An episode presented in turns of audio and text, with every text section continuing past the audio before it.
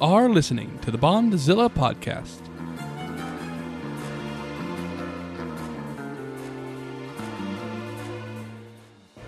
The Bondzilla podcast is an ongoing analysis of two of cinema's longest running franchises, James Bond and Godzilla. This week we explore Guillermo del Toro's ode to giant monsters and giant robots. It's 2013's Pacific Rim.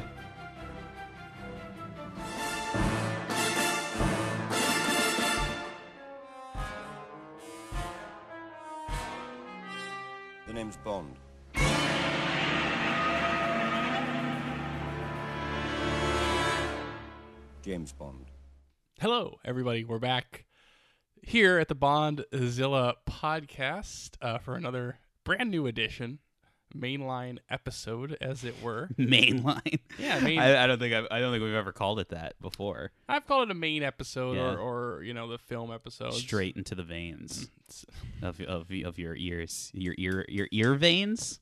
means That's actually not a bad phrase. Here with another dose straight into the ear veins. Yeah, it's it's it's Will it's a little and un- Nick. It's a little unsightly. Yeah, it's Nick and Will here at the, the Bondzilla podcast. Hope everybody's quarantine is going well, as well as it can. Hope everybody's enjoying uh, themselves with uh, w- whatever they can do. it sounds weird. The only reason it sounds weird is because you know, again, we have talked about before. It's like you know, we we are finding our own ways to keep ourselves entertained and and. Obviously, are f- fortunate to be in positions where we can uh, do that. But you know, you you I do. I should Yeah. say this. I w- I hope and wish everybody is um making uh is having the best time that they can i suppose. Yeah. it's weird. It's weird to kind of like give salutations during these times. Right. you know what? Just listen to the podcast okay? And and you're gonna like it. You know what? I'm done. I'm done with these niceties. Just because we're all locked in. You know what? We're locked in here too. So yeah this podcast will just become me breaking down going crazy. This is it. This is I'm- the one. This is the I'm- one that snaps What where it snaps. What is the line? Like? I'm not locked in here. Oh, with, with you, you're locked in here with me. Yeah. yeah. Well, technically, yeah. I mean, we're all kind of Yeah. on both sides of that equation. you guys are locked in here with us, so Yes. enjoy Until And- unless you pause this or Mhm. just put down the phone or the SoundCloud or or exit out of your SoundCloud tab, then you know hey, you're hey, not lo- like I'm doing my best here. I'm doing my best. I'm doing my best here. it's an old. I'm doing my best. It's an old. How's uh? we're gonna we're gonna re- how- revive our old uh, uh, Italian film reviewer character. Oh yeah, Nick and I had like this uh this character that lasted um a trip down to Comic Con, I guess. A little bit And a little after that, where it was like a, a character who would who was like extremely Italian. It was just like one of those like film review slash unboxing YouTube channels. Yeah. Except it was the most stereotypical yeah, like he reviewed things out of like five cannolis. Yeah. and like this is how many rigatonis it is. Yeah, it was it was it was you know, and, and- it's okay because he's you know Italians are white. Yeah, so, so it's, it's like, all- we can all make fun of them, right? yeah. I don't think I don't think an Italian has ever had problems. Like Never. like yeah. oh, never. Don't don't I mean really do they do they really? I mean like when Scorsese makes so many stereotypical movies about you, like Right. Well, that's at thing. that point like if Scorsese's able to make like great movies that it's basically just Italian stereotypes, Yeah. then you have to just take in even the negative ones, right? Listen. Is that that's how stereotypes work, you know, right? one of our greatest cultural icons is an Italian stereotype. Mario. No, that's That's fair. That's fair. Nick, Um, Nick, how's your how's your past since last episode of quarantine been? Did some laundry today. Oh wow. Had to go upstairs. No way. It's my first time going to the upstairs laundry room. It's pretty nice. Only took five years. Well, usually this one works. Yeah. Today this one wasn't working. I ate a quarter, so I lost a quarter. Both of them? Yeah. Both of them ate your quarter. No one. The, yeah. See, I, I No. caught you. I caught you no, in the no, lie. No, no, no, no, no. The one, the the newer one, said out of order on it. hmm So I went to the other one. Oh, and the other then- one ate your quarter. And then it's just it was like one of those things where it got stuck and it wasn't reading Do, it. do you know what the upstairs looks like? Did you know before? yes, I've been up there. You have been I have there. explored. Yes. It's all new up there, Yeah. which I didn't know until recently, to be honest, that they just redid that Yeah. whole thing. I go up there all the time. Yeah, it probably will continue to go up there in the future. Yeah.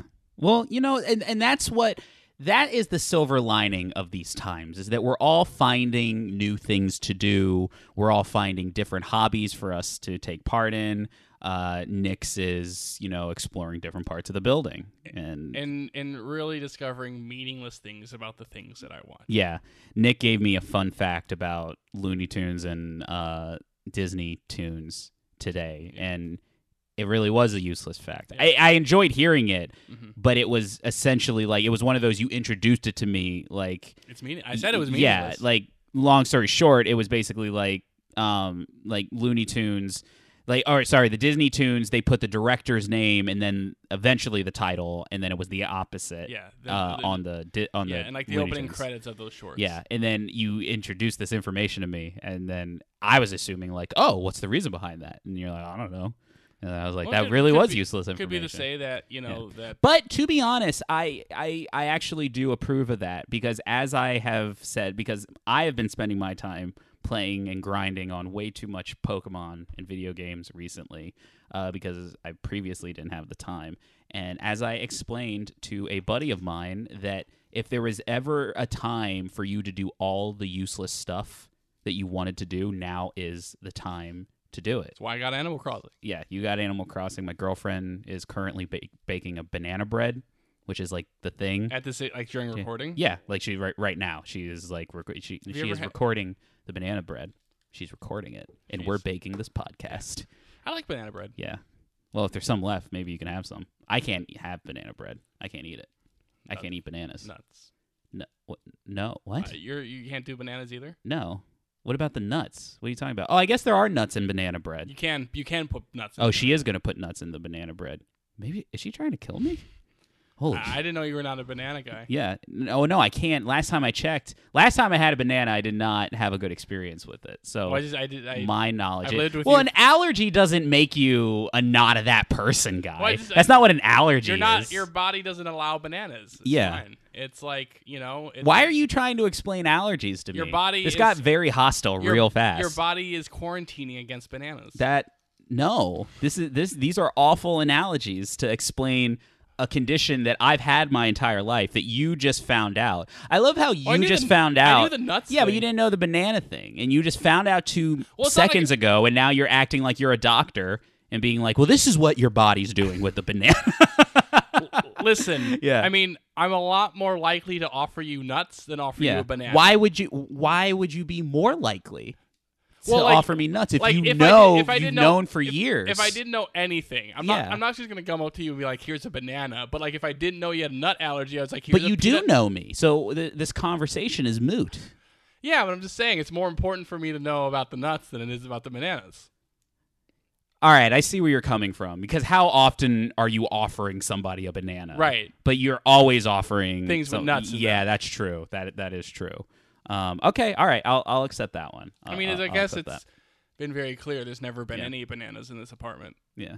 No, no. Well, you don't eat bananas either. I'm not a. I mean, I'm not a huge fan of bananas by themselves, but I will eat banana bread Okay. and like maybe like bananas on like bread pudding, possibly. I've done that before. Well, if you play your cards right, maybe you'll get some of this banana bread. If there's any left, that's basically what the cards are. Yeah. So the cards are actually completely out of your hand. So it's like the only card game you will play where you don't get any cards. Are there any card games like that? Where like I mean, I you're part of the game but you don't get any cards? Probably not, unless Yeah. you get like. I mean, I, I could imagine it being like you have like only your first hand, and then you're killed within like the first hand somehow. Well, maybe it's just like it's a Well, like, you, you of a- participate, but like everybody else has the cards and you don't. Or I guess Pitchstorm's kind of like that. I'm talking about like a real card game, like with aces and clubs. I don't know. We should come up with that. What else do we have to do? Yeah. I'll tell you what else we have to do. This is actually relevant. Um, anybody who listens to the podcast uh, and follows us on social media uh, knows that uh, our podcast took place in the MonsterVerse watch along yes. uh, that was hosted by Legendary and Nerdist uh, starting last week with the uh, 2014 Godzilla film, in which we joined along it was fun. uh, and watched the film and gave our own commentary on it. Uh, and it was a lot of fun. It was definitely uh, just cool. Uh, the, oh, the biggest thing about it was is that uh, Gareth uh, Edwards, the director, uh, chimed in on uh, the Godzilla Twitter account, Basically, and, uh, watch gave it, it- yeah. watch it for the first time since he. which was came out. definitely a big. Um, excuse me. It was definitely to me that was the most exciting thing because I think out of all the MonsterVerse directors thus far, uh, he has been the most quiet. Um, and and to my knowledge, it and it was never out of um any like reason. Um, I never got the sense that there was any like thing that behind that other than he's just not a very like uh verbose like or He- like big he- personality. He's one of those director. directors that basically he makes a movie and then you Yeah. know. he- he- made a joke about that Yeah. too on the on the commentary where he's like he hadn't seen the movie in like in five years. right, yeah, basically and, since the movie came out. and yeah, and uh, it, it was like he also had to like rent it on iTunes Yeah. to get it. um, but it's I like was because really there's cool. there's really the two types of directors. There's the directors who don't mind like revisiting their work, and there's directors that basically like they hate revisiting their work. Because I know Spielberg is notorious yeah, that he hates revisiting because he, he he says that he can only see the improvements like he could have made or the oh, mistakes Oh, sure. that he made. I feel like Edwards is definitely in that realm. Yeah. Where, like you get other directors who really don't mind like you know revisiting and re-analyze like you know or they're just like, like, Tarantino loves to do it. yeah. I, I, Richard Kelly, director of Southland Tales, loves to go back to like you know hmm like Donnie Darko and Southland Tales and like revisit those and talk about like that stuff. So Mhm. Yeah, and and then even just within the family, the, I mean, what's going to be funny about like the next two films, uh, because this is a movie a week type deal. We did the first one last week. Uh, this week we're doing Kong Skull Island. It'll be on Thursday, uh, Thursday, 5 p.m. Central, So, uh, from uh, five- my understanding. 5 p.m. Central. Uh, Pacific. Yeah, I was about to say. Yeah, sorry. I was just I was just making sure. No, you were right. Yeah, I didn't know if it did time change because it was 5 p.m. Pacific Time last- always changes, Nick. Right. So if you're listening, to, if you're listening to this on Wednesday or Thursday morning, you are welcome I'm- to join I have, us. I have the uh, I have the uh, computer up here. I am checking to make sure. Uh, yeah, I mean this is this is a whole lot of you know you know you, you we could probably just edit in the correct thing. No, uh uh-uh. uh. we are right here. No edits on the fly. These people, they don't have anywhere to go. Where are they going? They can wait. They can absolutely wait. Um, it does not say here, but last week it was uh, it was at it was at five. Yeah, here we go. Yeah, okay. So 5 p.m. Pacific, uh, April 16th, which is uh, Thursday. We are going to be uh, watching Kong Skull Island. So if you want to take part in that, um, basically what we did is we tweeted along with the movie. The entire thing takes place over um, uh, over Twitter and using the hashtag MonsterVerse Watch Along. Uh, you can follow Legendary and Nerdist. Uh, and I'm assuming um, Jordan Vogt-Roberts is going to be joining in on it. some as sort well. of special guest. Yeah, you know, I, I would be shocked if he's not You know. giving input. Only because the only and the, the reason I say this is because why Edwards was so fun was because the other two movies have had directors who have like honestly have been like the big champions Yeah. and very vocal behind the movie. Like Jordan Vogt-Roberts and Michael Dougherty were two people who've been like super like like out there in front of the movie from day in in front of the movie from day one all the way until today. They're Yeah. always talking about the the film. So while I'm excited to hear from them, which I I almost guarantee they'll be there. I can't guarantee it, but I'm pretty sure they're going to be there and joining in and tweeting in.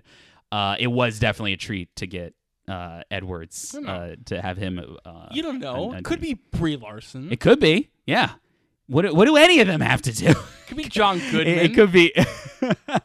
Could be King Kong himself. Could be. Oh my god! Can you imagine? They get uh they get Kong uh his, his own his own Twitter. Basically, That'll was- be fun. What I was trying to say is that if you're listening to us right when this drops on Wednesday or Thursday morning, you are welcome to join us for the Kong Skull Island. If you are listening to this after Thursday, you're welcome to go back on our Twitter account and see our tweets. Yeah. Or if you're listening to this five months from now, when the world, you know, who knows where that'll be at that point. But if you're listening to it five months from now, you know, you can you can always kind of shift through our, our Twitter and, and you know find our thoughts. Was there anything interesting or fun about the uh that you learned from the Edwards one? there was definitely oh of course uh, that there was confirmation that the character of ford brody was named after Harrison Ford. So it's, it's Mhm. definitely Oh yeah, yeah, yeah. That was fun. that definitely put together. Uh, you know, for us, we There, made- there was also a uh, a Bond reference, if I remember yes, correctly. that the, the the the design of the um the analog uh, nuke Mhm. was based on the bomb that's in Goldfinger. Yes. when the one that he stops at 007. Yeah, So, uh, so th- there is a little f- official piece of, Yeah. of Bond lore crosses over. It was a whole lot of fun, and just you know, Edwards chiming in with different facts that like there's a lot of stuff. I tried to retweet anything that seemed interesting. So again, there was a lot going on. Um, so if you want to go back, we we have a thread, so it's easy to kind of get through Mhm. the thread. And uh, we had a good time, and we're very much looking forward to the next two. yeah, yeah. I, it, it it was it was definitely my first live tweet, and it, and I think as we were getting ready for this episode, we were just talking about how we're looking forward to watching.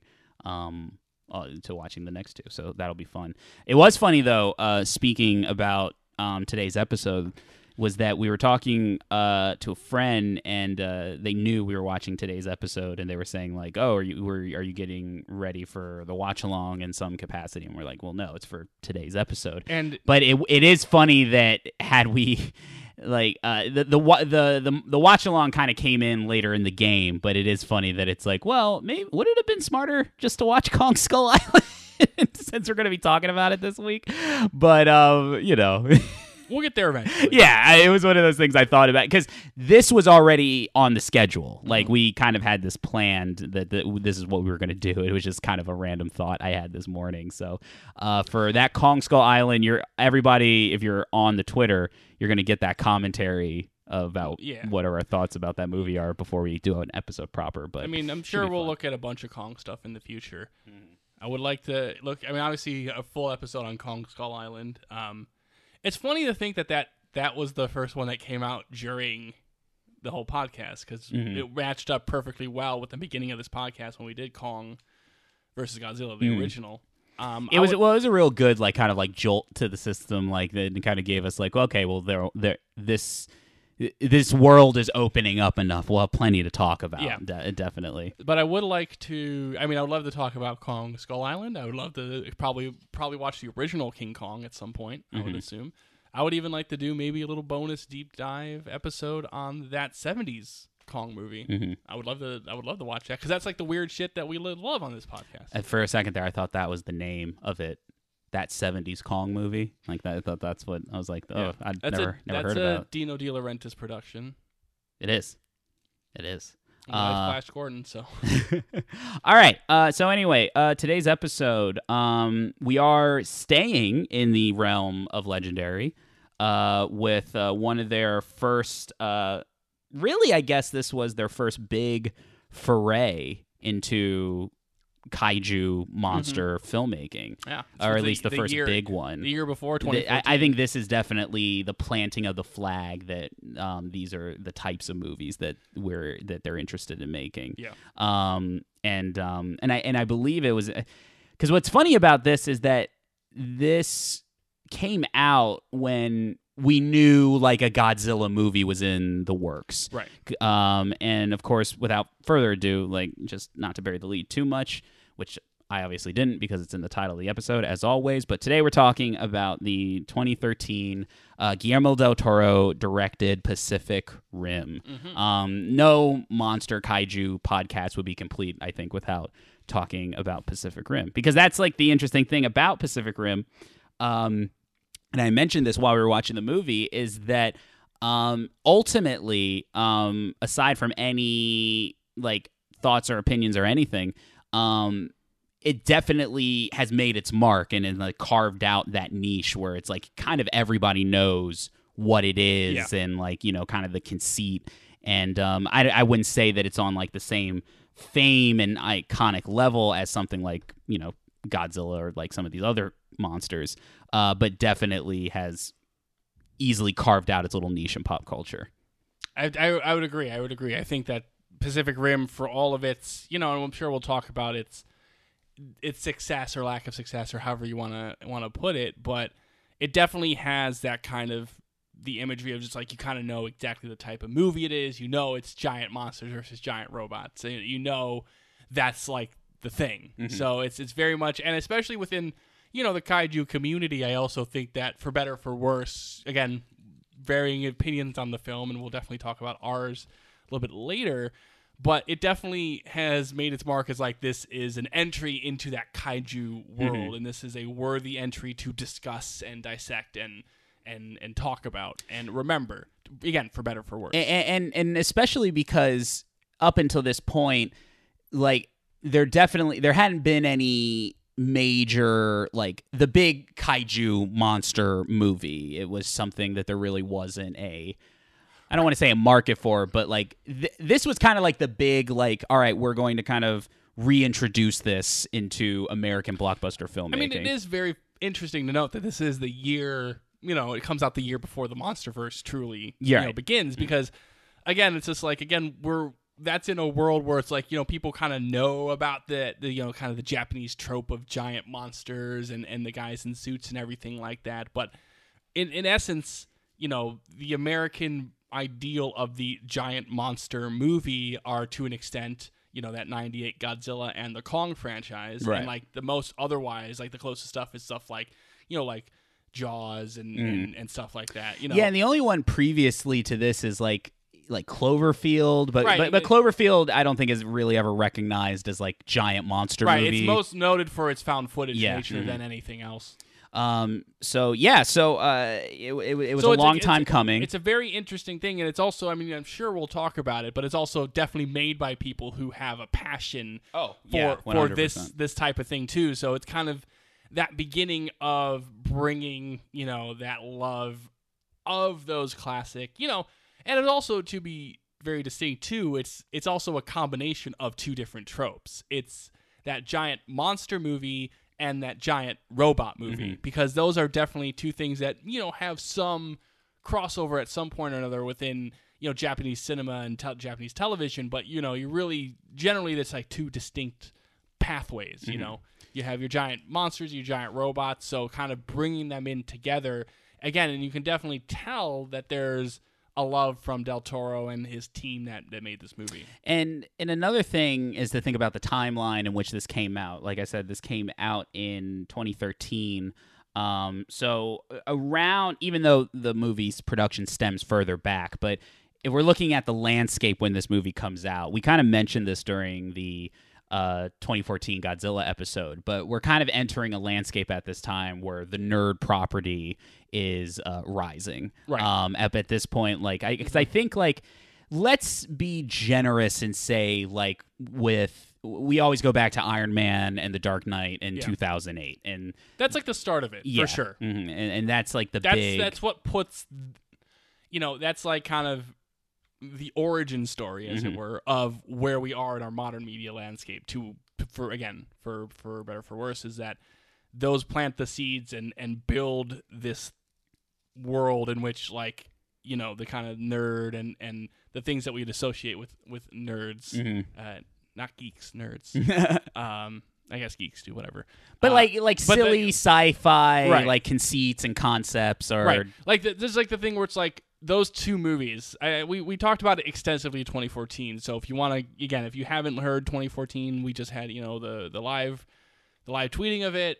It's a great episode and we t- we go a lot deeper into kind of the world but essentially it's like iron man and the dark knight are like the two films where like you kind of go from oh like these movies are you know like you know they're gonna think that they're the thing like those movies were made in the 90s it would definitely be like not taken seriously Yeah, I mean, but even if you go to early 2000s, I mean, you had like superhero movies, but Right. now it's like, oh, wait, not only like like not only are people coming out to see them, but like they're generally considered like to be great blockbusters and Right. Mm-hmm. like everybody wants more and and then so just the notion of and then let's also give credit where credit's due. Guillermo del Toro with like the Hellboy films and like having a little bit of credit on and you know credits under his name with being able to handle material like that. Right. So you have this combination of a the very early stages of a budding trend in Hollywood as well as a director who I'm sure everybody wants and has the passion for the same and he material. and a director who wants to do every project. Yes. All right, we'll get there. We'll get we'll get to uh, pretty soon actually. Uh, Uh, so uh, let's talk about the movie. So, uh, like I said, Pacific Rim came out in 2013, but its origin stem all the way back uh, till 2006. Um, so back in 2006, um, we uh, we see uh, our director of the film, uh, Guillermo del Toro, was uh, teaming up with uh, screenwriter Travis Beacham uh, to adapt a fantasy screenplay called "Killing on Carnival Row." But um, it was something that they met about. I don't have too much. I don't have too much where it was supposed to be made or anything, but it was just a movie that Guillermo del Toro was interested in pursuing, and it was just something that never materialized. Uh, but the two had um, Beacham and Del Toro had maintained a relationship uh, based off of that. Um, so after after that meeting where they met, uh, Beacham went off and you know to uh, you know do his writerly things. I'm Right. sure whatever writers do when projects don't uh, go off the ground. Start the But- next thing. yeah. Um. So, uh, Beacham has this story of the of how he conceived of Pacific Rim uh, as he was walking down the the Santa Monica Pier, um, which is something you can't do now. But so No, one's getting any inspiration from the Santa Monica Pier in this day and age. uh, Um, but you've ha- you have walked down the Santa Monica Pier. Yes, I have. I, I, have, have, as it. well. Yeah. listeners may or may not have. I have, but I haven't written Pacific Rim, so No. yeah, I can't, I can't claim that. Uh, but anyway, so the story starts off with uh, Beacham walking down Santa Monica Pier, and um, it was a very hazy, foggy uh, day, and as he looked out in, into the shoreline, and you know, if you know Santa Monica Pier, it's kind of, it's actually kind of like a nice, interesting kind of uh, coastal line because you have mountains on one side, you have city in the other direction.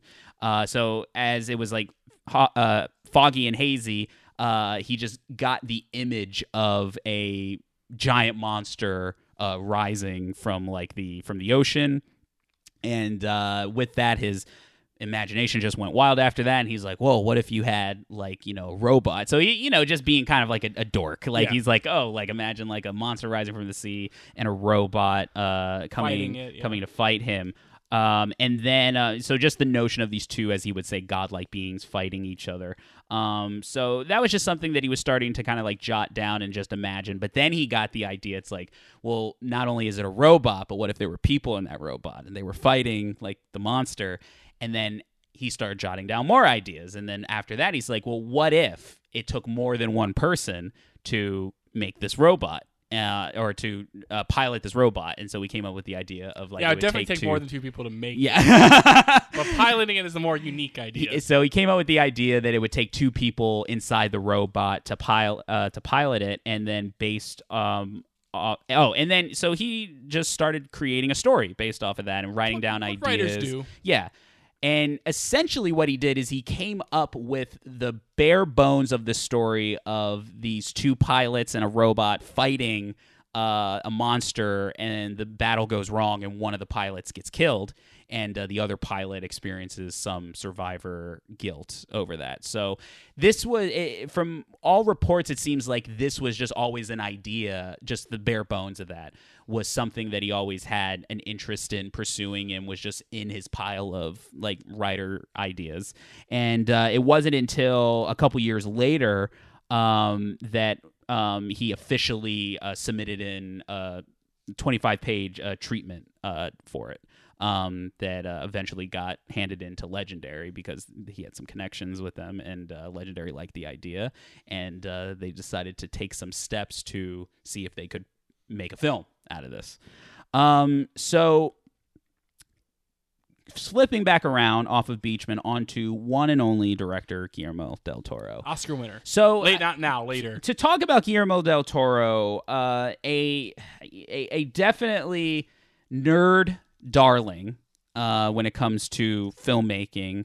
Uh, Nerd when- darling and like he, he really does run the gamut of like he's definitely like a nerd darling because he you know has done the Hellboy stuff and yeah, but he also is a film darling because he's definitely like you know you know noted as a great director like a, a film Twitter favorite as it were. So at this point, um, you know, some of his early films, Cronos, Mimics, The Devil's Backbone, uh, making some of his mainstream superhero uh, credentials in 2002 with Blade 2. Um, Hellboy, obviously, in 2004, and in 2006, Pan's Labyrinth, obviously. Yeah, that's like that's kind of his big Yeah. real coming out. and party. then um, Hellboy 2, uh, The Golden Army in 2008. So up at that point, that kind of gives you an idea of like what his filmography is.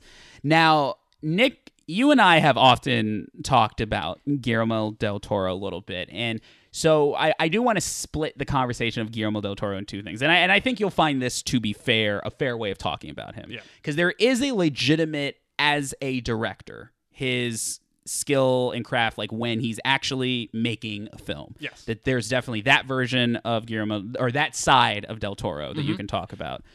Then you also have the director in the business of movie making, not actual movie making, but like the business of attaching to projects and getting films made and like what he's producing, what is he writing, which is definitely a more winding, complicated conversation than let's say his filmmaking. So let's start with the first one and just talk about Guillermo del Toro's filmmaking uh, and his filmography uh, up until that point, and then going forward, um, you know, I might as well put it all on the table. Uh, you know, his other films, Crimson Peak, Shape of Water, which is the film he ultimately won the uh, Academy Award for.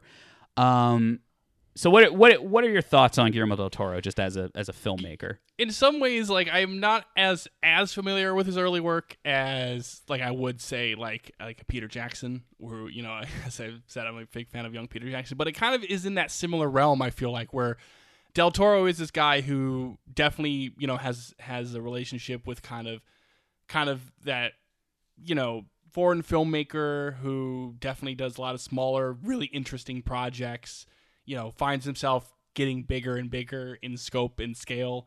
Um, I think he's I, I think like when he gets a film to direct, you know, especially something he's truly interested in, which, you know, he's interested in a lot of things, but like when he when he when he really dives into something he's interested in, stuff like, you know, the Hellboy films, um, Pacific Rim, I think, is is among them. And I even think The Shape of Water is just like something he's passionate about. He just really brings like an emotion and you know and that sense of scale even if it's like a smaller thing like the shape of water is like a smaller in comparison like stuff like pacific rim and hellboy but he still brings that kind of classic you know 40 sense of scale of like a you know that kind of monster movie thing to that film and it really works and I think he's one of those people who's he's fun to listen to talk about films and talk about his movies and other movies.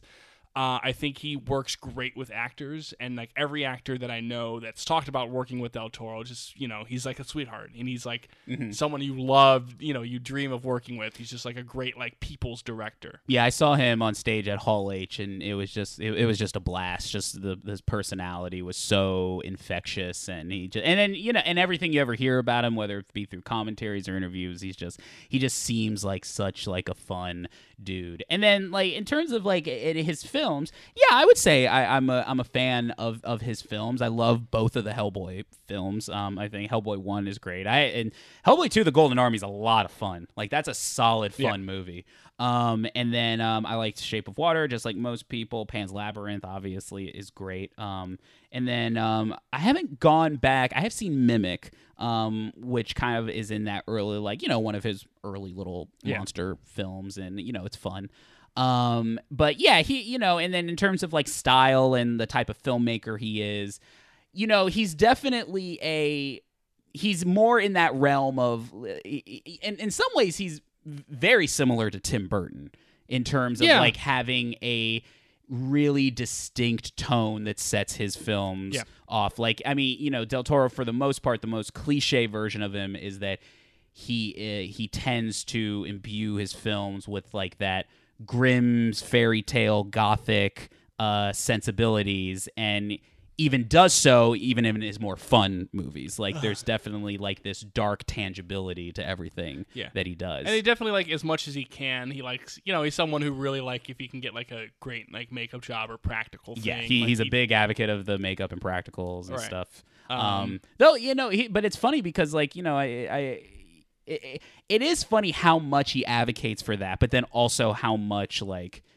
visual effects work too. Like, I, in- I think he's film. a good mix, Yeah. but it's like you know, like ha- like you think about like Hellboy, Pan's Labyrinth, The Yes. Shape of Water. Oh, yeah. Like those films are known for like their costumes and makeup, and Mm-hmm. you know, like the the Ron Perlman design of of Hellboy, and you know the the the, the fish guy. Yeah, you know. and he and he's definitely uh, he he's definitely a craftsman. Uh, he were in terms of like and and the type I like, where he's like one of those filmmakers where I think most of the directorial energy is like how to present this in the most like magical way that I possibly can, and Yeah. definitely wears his heart. His movies have the heart on the sleeve. Yes, yes, at that's why I kind of mean. He's a very emotional in that Yeah. sense, and you can feel his passion for the material and anything that he you know that he puts out. Yeah. you can feel like you know.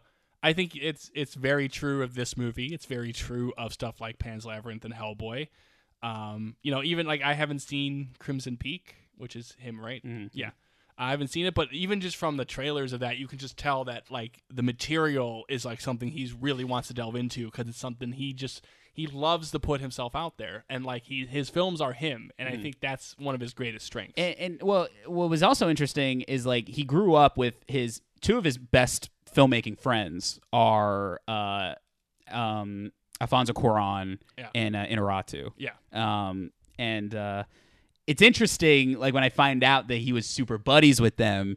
It's interesting the like the uh just the diagram of like the Of, like, comparison yeah, the- between the, comparing two. them because I would say like Del Toro is the most like us. Like he's like the huge nerd. Like him growing up with movie. Like he's been very open. Like his whole he loves the Ray Harryhausen films. He loves monster films, Universal monsters, Godzilla film. Like he's all about like the the creepy monster schlocky B B movie stuff. Like that. That's the stuff he legitimately has a love for. Uh, Cuarón is one of those guys. I think he kind of like has one foot in in uh, one world and the other of like trying sometimes doing a like kind of prestige picture but also not really minding get doing a blockbuster here or there. And uh Inarritu is definitely like you know Oscar filmmaker Yeah. like you know just pursuing. But it's interesting that like that they're that they're such good friends. Um I don't know there was a reason I brought that up and I don't remember why. Um they both made vocal cameos in Quantum of Solace. they did Who? Yeah, uh, Del Toro and uh. I told you this on the pot on that episode. Which one? Well, I don't remember that. It's Quantum so of Solace. Yeah, well, that was so long ago. I don't remember.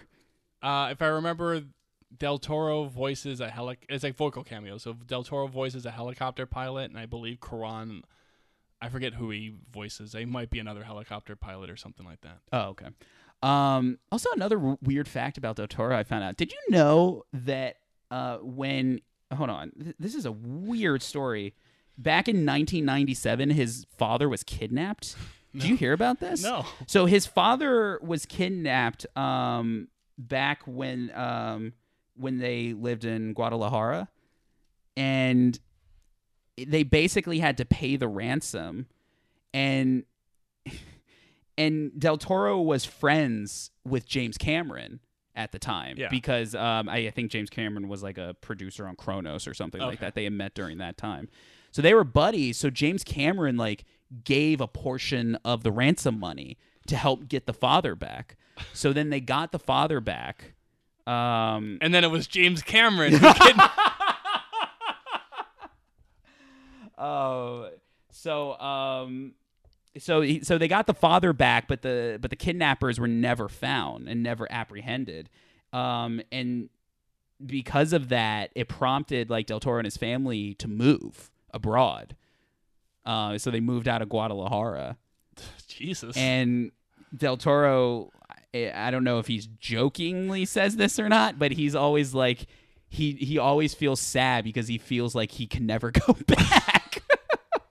he like feels like the risk is God, too that's great. That, that took a turn. that, that's a that's such a straight. But he did get his father back. Like, yeah, I mean the father is alive, and good on James Cameron. Yeah. You know he was saving all that money for the Avatar films, Uh-huh. and uh, you know he was he had all that Titanic money ready to go, basically. This was like 97, so just before all that Titanic mm. money fell into his oh, pocket. Oh, I, I do remember why I was saying this because you have like certain filmmaker, like you know, you have like the certain filmmaker that is like the big, like oh, like interweaving stories with like big like ideas and like huge thematics and like mm-hmm. being that type of filmmaker, which Del Toro does. But if you have like an Inarritu, which is definitely like yeah, have you seen the any cliche, of, like Inter- I'm- any of Inarritu's films? yeah, and I'm saying this as a like quote unquote like r- eye rolling cliche. So picture that while I'm saying this, but the thinking man's film. Yeah. Del Toro's the more like like where Inarritu, uh, a director like him, wants to tell you a movie like it's like a grown up novel. Like Del Toro wants to tell you a movie as if it's like a storybook before you're going to bed. Is how I would compare. like, yeah, the two. like Inarritu makes Birdman Yeah. as like an exploration of a man's psyche, Yeah. like an actor's psyche. and puts uh, sub the and adds to the title the unexpected virtue of ignorance. right. Whereas Del Toro would actually make the movie about Birdman.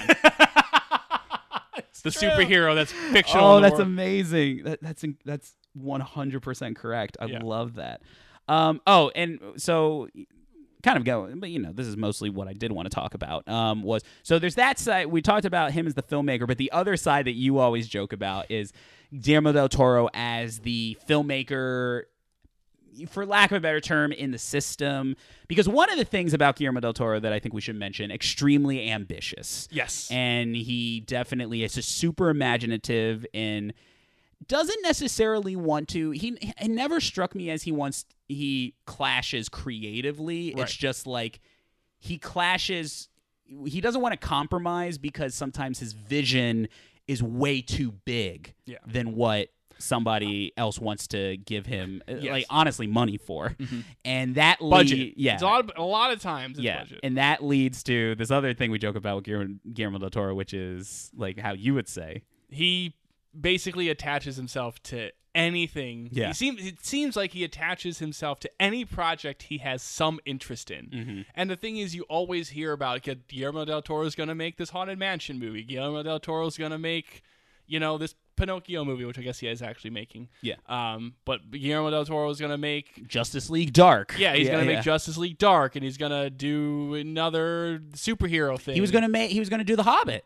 yeah, he was for the gonna- longest Oh, time. right, yeah, he was. That gonna- was like the big one. He was Yeah. like, it was gonna be like the Peter Jackson was giving it off to Guillermo del Toro to do the Hobbit. That was like, and these are like one. these are like the big things Yeah. that he's left. But and, the, and but it's the thing is, different than most of these things. Like you always hear, like, oh, they're in talks for. It always feels like Del Toro's like jumping on board. I'm doing this. yeah, at least and the, that's and the, the, thing vibe is I get. about it though is like these are all like the big ones that we can instantly remember. But the other thing about Del Toro is he, he's someone who like if there's like an, like it even seems like if there's like an interesting like book you know that they're making a movie out of he'll put himself on that or like a smaller time comic book is basically like there was at one point it's probably still around there was actually an actual website that was like you know this many days since Guillermo del Toro left the project. It was like one of those things where it's like he just seemed like he was attaching himself to so much that you kind of like at some point you're like well he's gonna leave at least three of these because he just doesn't have the time to, to kind of give you an idea, and, and to be fair, I don't want to pick on him too much for this because a lot of directors have this type of credit. But when you look at like his director credits, it's kind of the films, the handful of films that you already know. But he has so many writing and, pro- writing and producer credits. So like on IMDb, he's officially uh, credited as director for um 22 credits and some of the and some of them are just like shorts and and some TV that he did very early on in his career. Yeah. And then like things like um like the Pacific Rim, Jaeger Pilot, Oculus Rift experience, like things yeah like that. yeah Um, but like as a producer, you know, he's he's been he has his hand in a bunch of stuff like most recently Scary Stories to Tell in the Dark, Troll Hunters, uh uh he he uh he he has a, a producer credit on Kung Fu Panda 3. what?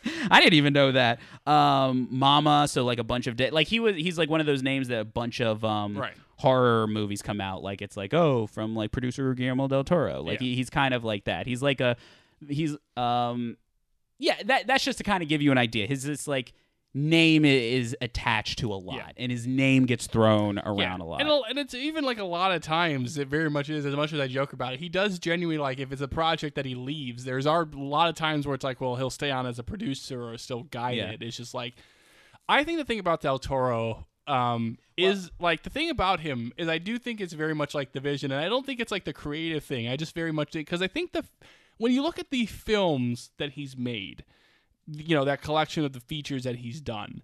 It's always seems like you know it's you never hear really with Del Toro is like oh well this movie that came out like wasn't really like you know he wasn't really able to do everything he wanted to do most of the time when you hear about like you know Pacific Rim and Shape of Water and Pan's Labyrinth and Hellboy and and Crimson Peak, it's always like, well, this is the movie Del Toro wanted to make. That's like mm-hmm. it's all there. You know, whether it's like good or bad is like up to the audience to decide. But like again, like you know, all those movies are like Del Toro is like all of it, and I feel like he really is someone who he he he he doesn't have qualms with just like if it's if I'm not the person to do this, you know, then he'll you know move on. Yeah, I mean, because because again, he has lots of things that he's interested in doing. Like he's very much someone who's like he, he, he has his hands in everything, and then eventually he falls into like the thing he's actually going to do. Yeah, I, and there's one exception to that rule that we'll talk about in a minute, but like I think the big one we do have to mention is Hellboy 3, which I think has been very transparent and it didn't happen because he just wanted a lot of money for the movie. Yeah. And Well, the- I mean, but again, that's the thing. It's just like I think like if that's you know, it's always a lot of times I feel like it is just the budget thing, where it's just like they could make the movie work. It's Right. just like Del Toro wants to make it his movie. He wants to make it purely his vision, and I think there are directors who are willing to compromise, and I just think Del Toro is just not someone who's you know who needs to compromise because again he has so many things he's his his head is bursting with ideas. Right. and like when again when it's like whether it's a superhero thing or a, or a horror book or whatever it may be or some good idea that's pitched to him a script he reads if if he reads something that inspires him in any way there's an immediate like this is the movie. You're i feel like that's the thing with del toro. And I, I just feel like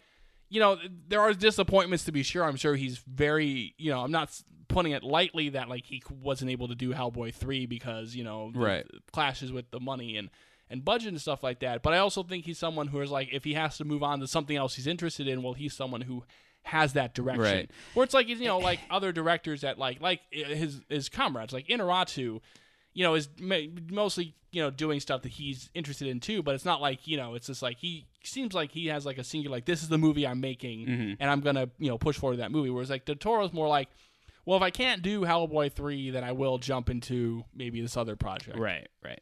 Well, for me, it's like it- it's so funny because I've always been sympathetic to this point. Like I always feel bad because it's like because I feel like I, I mean I will kind of side on just from what I hear. I don't think he's like always broken up about every single movie that doesn't happen. No, but no, I no. do think you know I feel bad because he clearly really wanted to make Hellboy three. Yeah. I mean, I'm sure he wanted to make all was, those movies. He was campaign, but he was campaigning for Hellboy three, albeit like just short of it being a desperate type of way. Like, but like he didn't, and he never got that bad. Yeah. But he definitely was like I remember at Comic Con, he was a big like like being its biggest champion and showing that like you know the audience is cheering for it. And like he was trying to make the best possible case for them to greenlight the movie.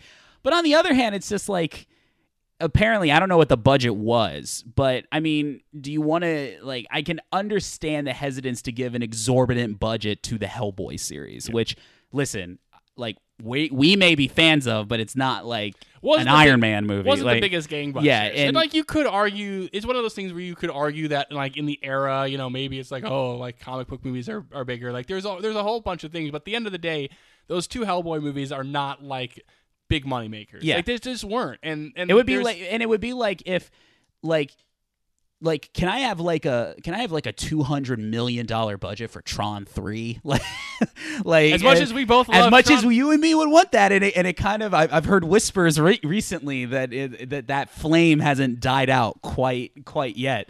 Um, Listen, it- movie it- is- it's has- dying, but the flame is still alive. There's a spark there, Nick. Don't take the spark away. we are me. the spark. we are the spark that will light the hope for Tron 3. Well, the but but it's Yeah. like but I would be foolish to expect that It's gonna a the, sequel to a niche movie that did not do well and, and is really only regarded for a niche audience. Yeah. Let's give that a two hundred million dollar budget. I, I or can- we, you know, we, yeah. or like again, once they decided we can reboot it for a much lower amount of money, Right. And like try to make it gritty. right, yeah. So, um, so anyway, so that was a kind of our long-winded, um, But he's a good director. yeah, I, that. But ultimately, that's the thing. He he really is a good director. Uh, he he has an extremely good visual style, and He seems like um, a nice guy. and he just seems like a nice guy. What, what, what, what more? What more do you want? Well, maybe you could want Hellboy three, but Yeah. you ain't getting that. Um, so this takes us all the way until like we went so through Beacham through Del Toro. This takes us to 2010, in which Del Toro was attached. Speaking of a movie, he was attached to direct an adaptation of H.P. Lovecraft's At the Mountains of Ah At the Mountains of Madness. yeah, it's another. I remember that was Studios. another one that he was like on and off for such a long time too. Uh, it was Universal Studios, produced by James Cameron, uh, which would have starred your favorite Tom Cruise um, in in a lead role. Um, and uh, at one point during the during the production of the pre-production of that film, uh, Del Toro had met with Legendary uh, to po- to talk about the possibility of working on a different film, and um, the treatment for Beacham's Pacific Rim uh, came came up. Um, and I think at that point it wasn't called Pacific Rim yet; it was called oh no no no I was going to say it was called Still Seas, but I think that was the working title, like the the the. What do you call it? the Like fake production the, fake production title. Yeah. Um, but anyway, so that came up. They had already met Beacham and him um, had already kind of known each other, so there was a relationship there.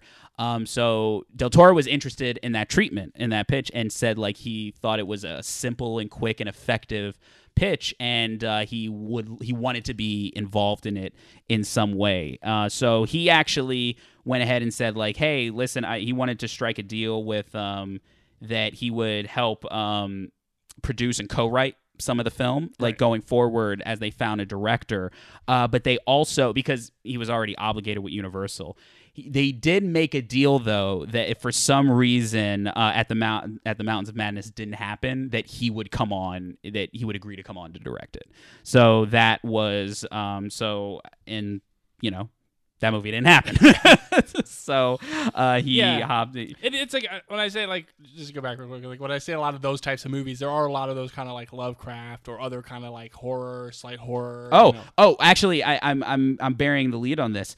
The reason it didn't happen was because Universal did not budge on the budget that he wanted, and D- Del Toro really felt that it needed to be an R-rated film, and they also didn't want to do that either.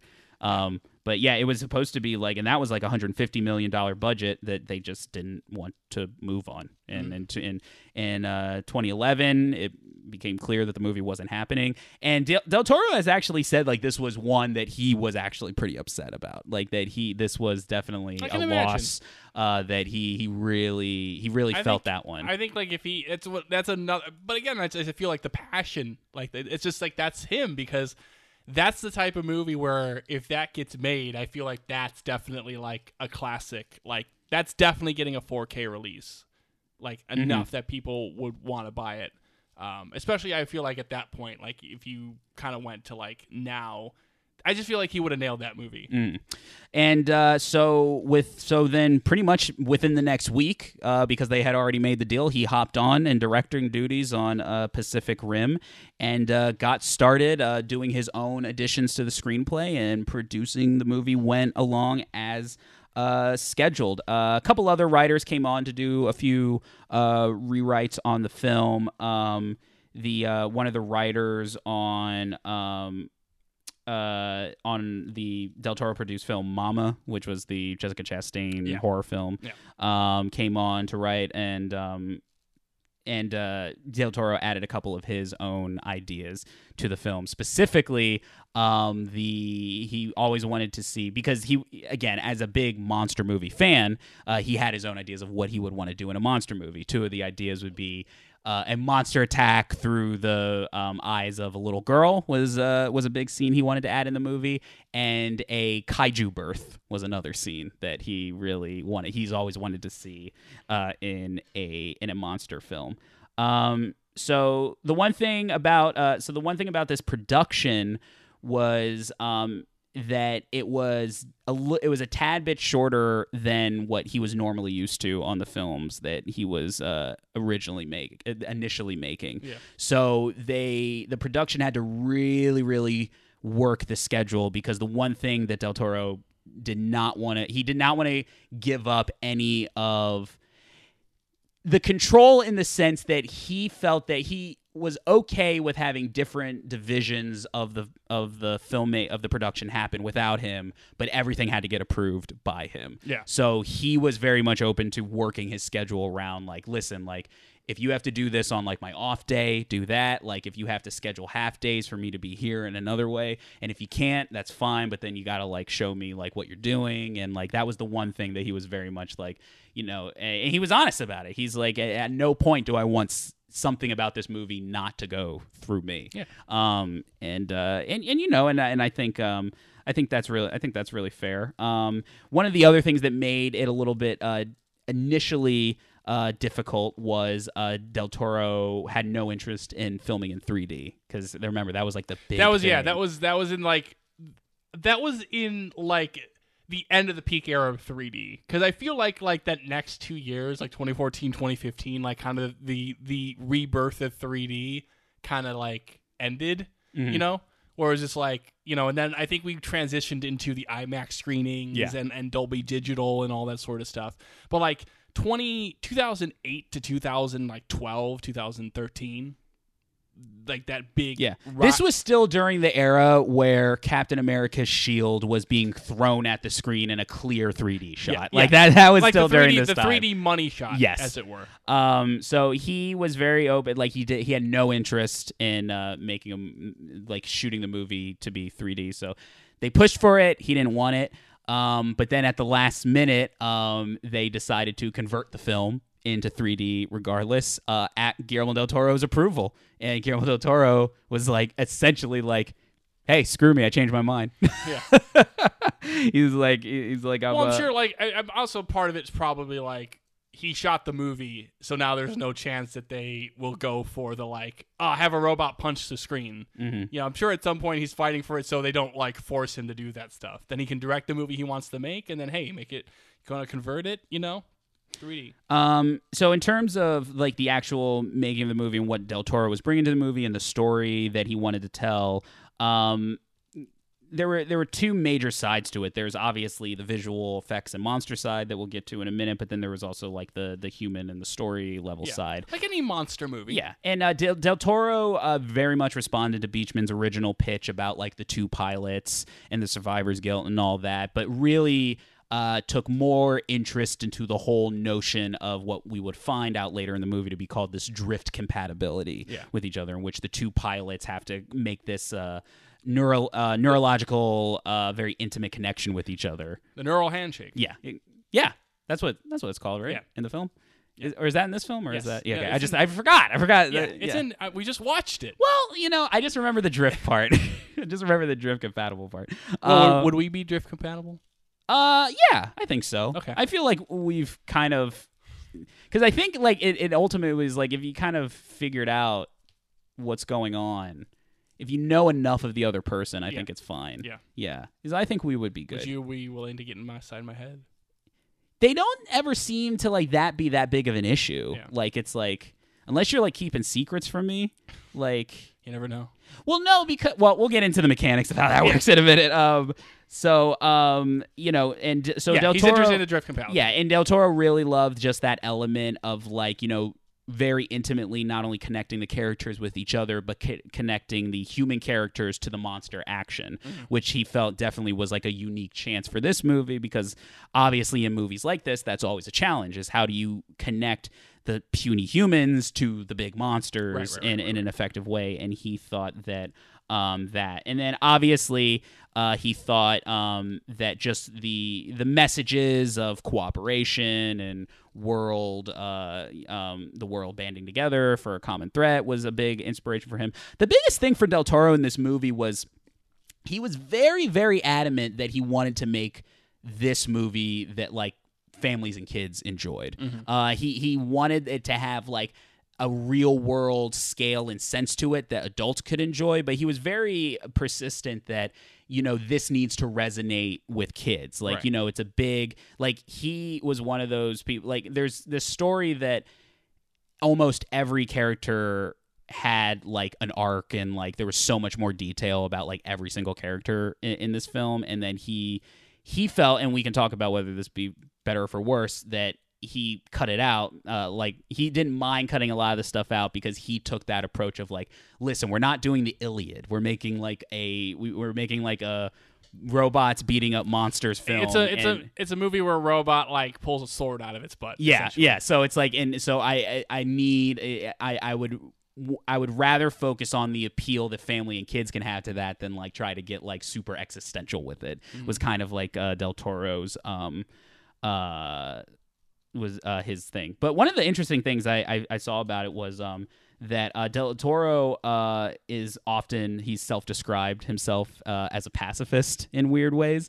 uh, which I always think is funny when you like look at his movies. But in in a but not also not as surprising because his he seems to well also i don't think he equates the kind of like the gothic horror and violence to like actual real world violence Yeah. so i think he keeps a lot of that stuff in but there's a lot in his movies where he definitely does demonize war and violence and like that is always on the fringes of like no the war and the violence i like is fundamentally the bad thing like you know he's not full on pacifist where he's like you know he's having hellboy hug the golden army like he's just but the fact that there is a golden army is, a problem Is, a problem yeah, in the so- first place. Yeah. um. So um. When talking about, but when talking about just uh, kind of like the uh.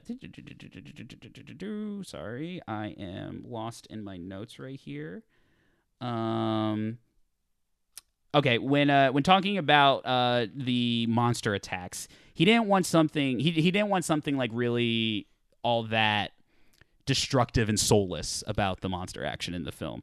Uh, this is a quote from him. I don't want I don't want people being crushed. I want the joy that I used to get to see Godzilla toss a tank without having to think that there are hey there are guys in that tank. What I think is you could do what what I think is you could do nothing but echo uh, the moment that you're in. There is a global anxiety about how fragile the status quo is and the safety of citizens. But in my mind, honestly, this film is in another realm. There is no correlation to the real world. There is no fear of a copycat kaiju attack because a kaiju saw it on the news and said, I'm going to destroy Seattle.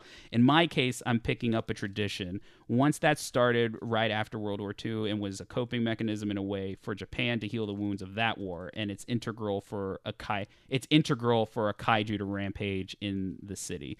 Uh, so that's very fascinating and, and interesting, and there's definitely here's Yeah, what I would so- say. Yeah. I think that there is always a case, and I'm very open minded to always hearing the cases of that, you know, the whole all art is political thing, and then like, you know, no matter what you're kind of putting in your movie, like there there is a real world parallel. There's always going to be some sort of point of view. Is Yeah. like the argument. is just But like that- even if you're trying not to make a point of view, that could be a point of view in and of itself. Yeah. That sort of thing. But that being said, I tend to go on the Del Toro side of things unless the movie is actively trying to do something else. Yeah. Like I'm the guy where it's like, listen, there's a certain leniency to, you know, I don't like ultimately the movies do this, but like I, I can't I don't think you can necessarily demonize like the third act of like the Avengers because a guy may have been in that car. Like, you know what I mean? Like, Yeah. it's like, you know, you if you stop and think about every time, like, oh, Mhm. like somebody probably died in that explosion, like the fantasy of it is, Well- taken in. So you kind of have to compartmentalize the two. Yeah, I I mean, to me, it's always like the comparison is just like it's more so the actions. Like every individual thing, it's just like any sort of disaster. But like I always use the comparison for me, and I don't want to get too far into this, but like the Avengers, it's like yeah, there's definitely collateral damage, but the whole point of them is like they're saving people. You know, they're Right. They're they're going out of the way to save people, even if like in some way they can't save everybody. You know, um, you know, we that's what Civil War is about. Right. Uh, But then, but, but, to kind of keep but it- then there's like stuff like Man of Steel, which is just like yeah. disaster porn. Well, I think a better I think a better example for this podcast would be like when you look at something like and it's funny how he makes the distinction how there is a there is a time for like your original 1954 Godzilla, Right. where Well, that is the yeah. point. But like we've made a difference between something like GMK. I was about to make this comparison. Yeah, so it's like is- you do like GMK versus like later Showa era. Yeah. Or even within the Showa era itself, if you like look at like something like Hedorah versus Mechagodzilla, like you know, there's definitely room for both of those types of movies. Or if you're looking at like GMK versus that Mechagodzilla movie, it's like there's definitely room for both of that types of movie. He just kind of wants to make the one that's more just about the cool monster fun, mm-hmm. yeah. and less the one that's like you know going out its way to show the horrors of pollution and and and the revenge of World War II. Yeah, a- and eh, and especially this first quote, like he's like he wants to. He, uh, I want the joy you used to get when you see Godzilla toss a tank, and and I think that there is validity to that, especially if you're aiming this towards kids, because I think that there is a level that we all need to be open to. Especially with kids, is that there's a level of just action figure play, like where it's like really you just want to take the bad guy monster and the good monster, and you just want to have them. You want to have them clash. clash with each other. Yeah. And then it's like, what if the good guy monster like picked up like a building and then threw it like a spear, like in something You can definitely like tell that, that like Del Toro is trying to recreate that like the majesty of viewing those films. oh, as and the in, the innocence of and it too. of I would too. say. because again, like he's definitely growing up with like that Showa era. Like you just you definitely feel like that's like the type of Godzilla movie that he is most familiar with. That Mm-hmm. like kind of Showa era from like King Kong onward, essentially, is like what you know that kind of image of Godzilla that he definitely has. Um, because he was definitely you know watching those growing up and then by the time that he's making movies in the 90s that's like the Heisei era and he's dealing with his father getting kidnapped so he's definitely not watching like uh, Destoroyah or anything like that but uh That's funny. But yeah, I and I, I, I definitely appreciate that approach to the film. And and the last thing we'll talk about is the other side of the equation of making this film, and that is the actual creation of the uh, creatures and the visual effects of the film. Uh, so obviously, from as you know, Nick, and as anybody who's listening to the podcast uh, knows, Pacific Rim knows that there are two major factions within the world of Pacific Rim. There are the kaiju, Kaiju. which are the monsters, and the Jaegers, Yes. which are The- essentially giant mechs. yeah the Yeah, robots Yeah. Um. So when um. Ah, damn. My um. computer keeps on. I need my notes. Um. So um.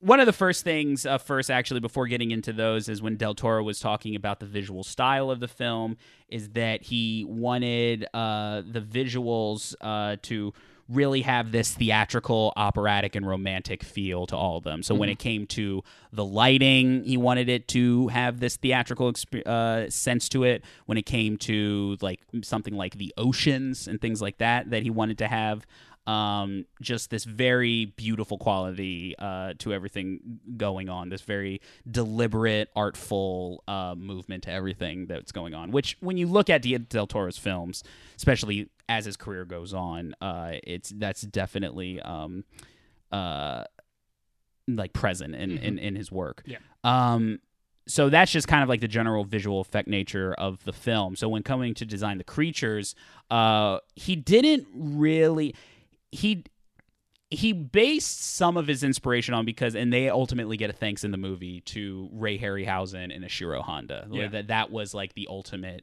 kind of like core starting point for everything. Yeah. But he did also admit that he didn't want to just make a new version of right what those yeah. things have yes done. Yes, exactly So he I can definitely see that so he was very much like he's like I don't want to make like a interpretation of like the Godzilla films. I don't want to make like my own Ray Harryhausen film. It's like the idea is to have a film that loves all of those things, but is ultimately its its its own thing. Uh, so uh, really, uh, the the art inspiration. Uh, one of the more famous ones was from uh, Francisco Goya's uh, The Colossus, um, which um, is like I'm going to show it to Nick just kind of like very monumental uh, giant creature in like the horizon uh, type art um, and uh, and also that goes all the way to Beacham's original pitch for the film is just like this image and fog and haze of like these creatures like rising up in the in the horizon and uh, so just that general sense of like scale and comparing like the mere mortals to the to like the giant gods was Yeah. kind of like the starting point for a lot of the for a lot of the creatures um So in, in terms of the uh, the creatures and the kaiju, um, there were over 100 kaiju and 100 Jaegers designed for the film, and actually over the course of pre-production, uh, the entire production crew held, as Del Toro would call it, an American Idol. Uh, for each of the creatures, where they would literally go through this whole tourney stack of like, all right, which one all right, here's like all these kaiju, here's all these Jaegers. Which which ones go? Which ones do we like? Which ones we don't like? So then they would slowly over the course of production take more and more and more off the board until they came down to a finite amount that, that were feasible for the film. And I think Del Toro had uh, had said like there were there were opportunities where you know he would have liked more, but was more than willing to concede that like you know realistically for story and money purposes we can't have every single right. kaiju You can't do in you the, can't uh, do like a hundred kaiju in the movie. You know, this is not Avengers Endgame. You can't just cast all those kaiju. You, Mm-hmm. gotta, gotta make some cuts somewhere. Uh, and then in terms of designing uh, the Jaegers, um, obviously uh, there was a lot of focus in making the um, the the cockpits that the two pilots were in. That there were multiple versions of that built. There was a life size version of each one of them built for the actual actors, and then there were partial sets used for certain bits in in the film.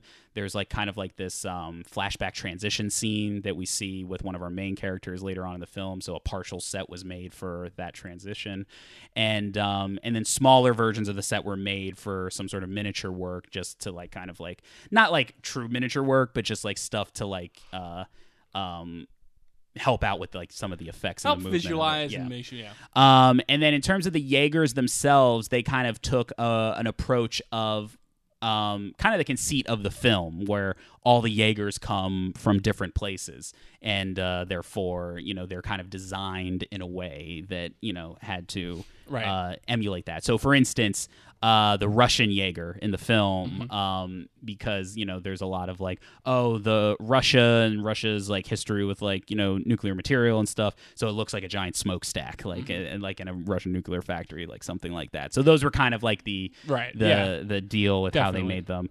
On the opposite side, um, the um, eh, on the opposite side, the kaiju uh, took a whole different approach, where the idea was to give them this alien, uh, non-earthly, but very uniform look between them, where they all had to look like they were kind of of the same ilk, Yeah. but didn't want them too much to look like because he didn't want to. The biggest thing that Del Toro wanted to avoid was he wanted to avoid like making them like the Godzilla creatures, where you have things like it's just a giant lobster or it's just Yes. a giant lizard. He wanted to make them their own unique type of animal. But the other little detail I liked is that he didn't want any of them other than like obvious like weapons and qualities and like uh like traits that they had.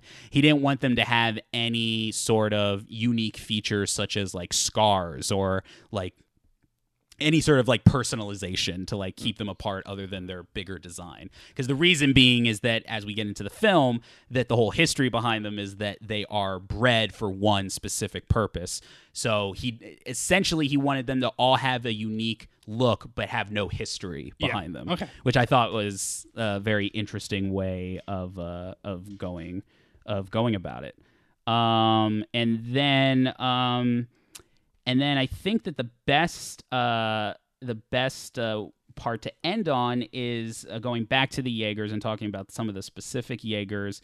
Uh, obviously, we have our main Jaeger, which is uh, uh, Gypsy Danger. That's the American Jaeger, uh, which was um, the design was based a little bit off of like New York City's Art Deco buildings, such as like the Chrysler Building and the Empire State Building, and also had um, some World War II fighter jet qualities uh, to it.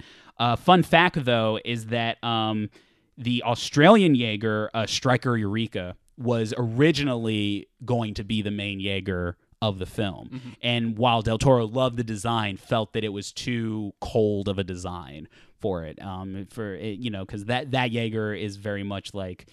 Uh, you know, it's battle ready. It's got the giant spikes coming out of its back and like, or like the wings and stuff.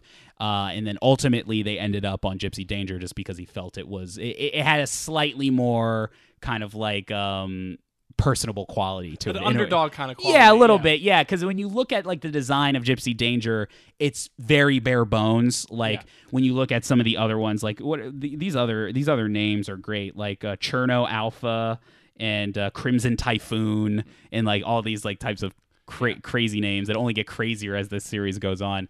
Um, that they all have lots of gizmos and gadgets and very unique looks to them. Gypsy Danger very much just looks like giant robot man with right. like especially no works frills. into the story that it's an older model and Mm-hmm. and you know definitely do, has like different uh, qualities based on what they were building at that time. So I definitely think that's the right decision. And to an extent, like Gypsy Danger does kind of have that. Yeah, it kind of has that kind of iconic underdog look Mm-hmm. uh, for the film.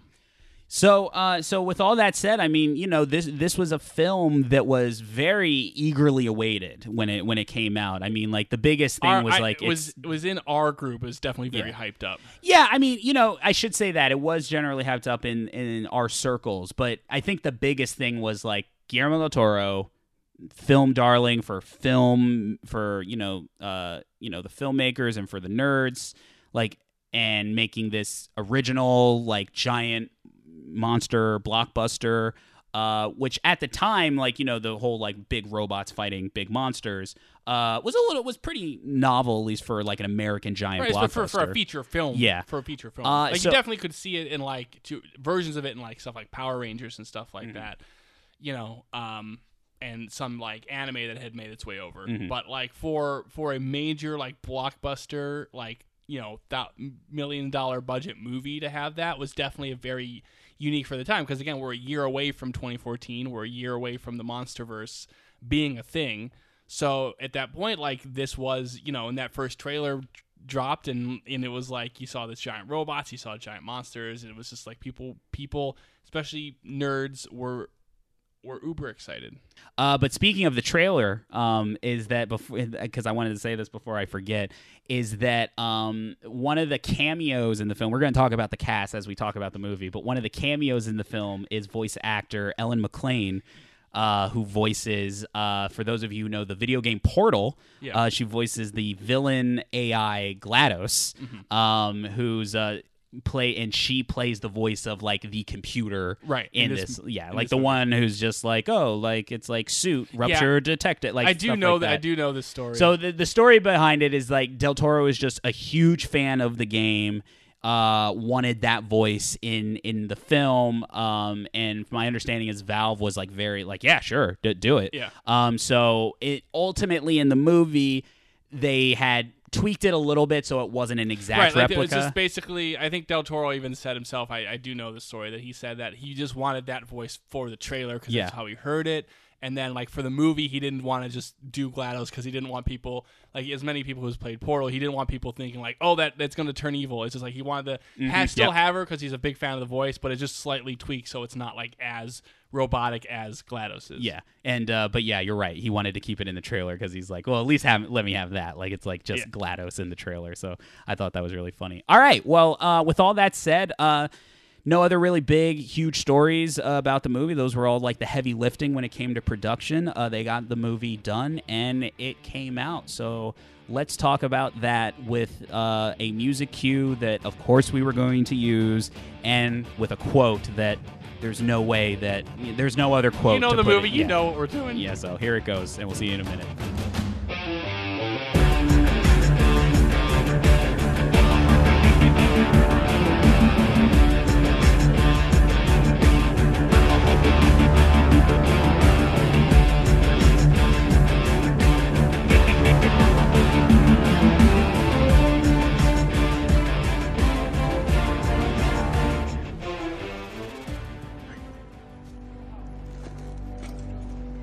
Everyone, listen up.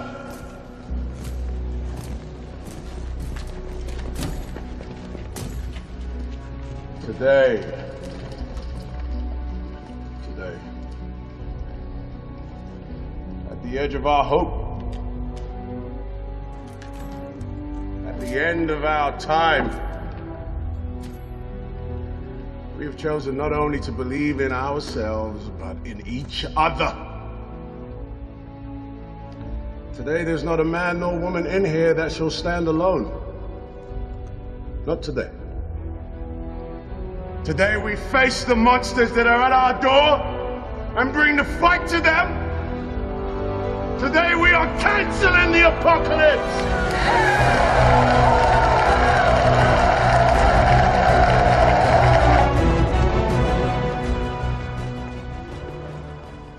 Well, here we are. Yeah. Right. Um. So this is uh, where the episode turns controversial.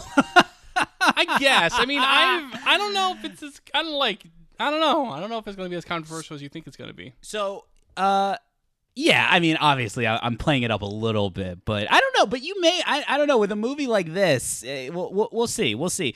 Now, you really you hadn't seen this movie since theaters. No. Yeah. I might have. It's one of those things where it might have maybe been on like when it first came out on Blu-ray, like because we were all still in college at that time, Mm-hmm. and maybe we kind of watched it. But I really have not kind of sat down and watched it since its original theatrical run. Yeah. in 2013. Mhm. I remember seeing it at the LA Live Regal um, with with the crew that we had at that time. It was that summer. Um, I remember. Oh yeah, it was summer, wasn't it? Yeah. Yeah. Oh, that's interesting. Um yeah, I mean, I had seen it a couple times, definitely. Uh, once in theaters and once or twice. I know I watched it like a year or two. Uh, I watched it recently before this to kind of like Recently enough that it remembered your place at the end of the credits. yeah, it did. We thought that was really funny that we, I re-rented the movie and I remembered the place I was at, and that was kind of more to like because I hadn't visited in a while, and I wanted to kind of like see really what my opinion of it was after Well, so many know, and years. we're, and we're continuing. It's one of those things too. It's like I was very interested to see it because now we had, you know, for for me, I know for you it was different, but for me, like at that time, I I hadn't seen.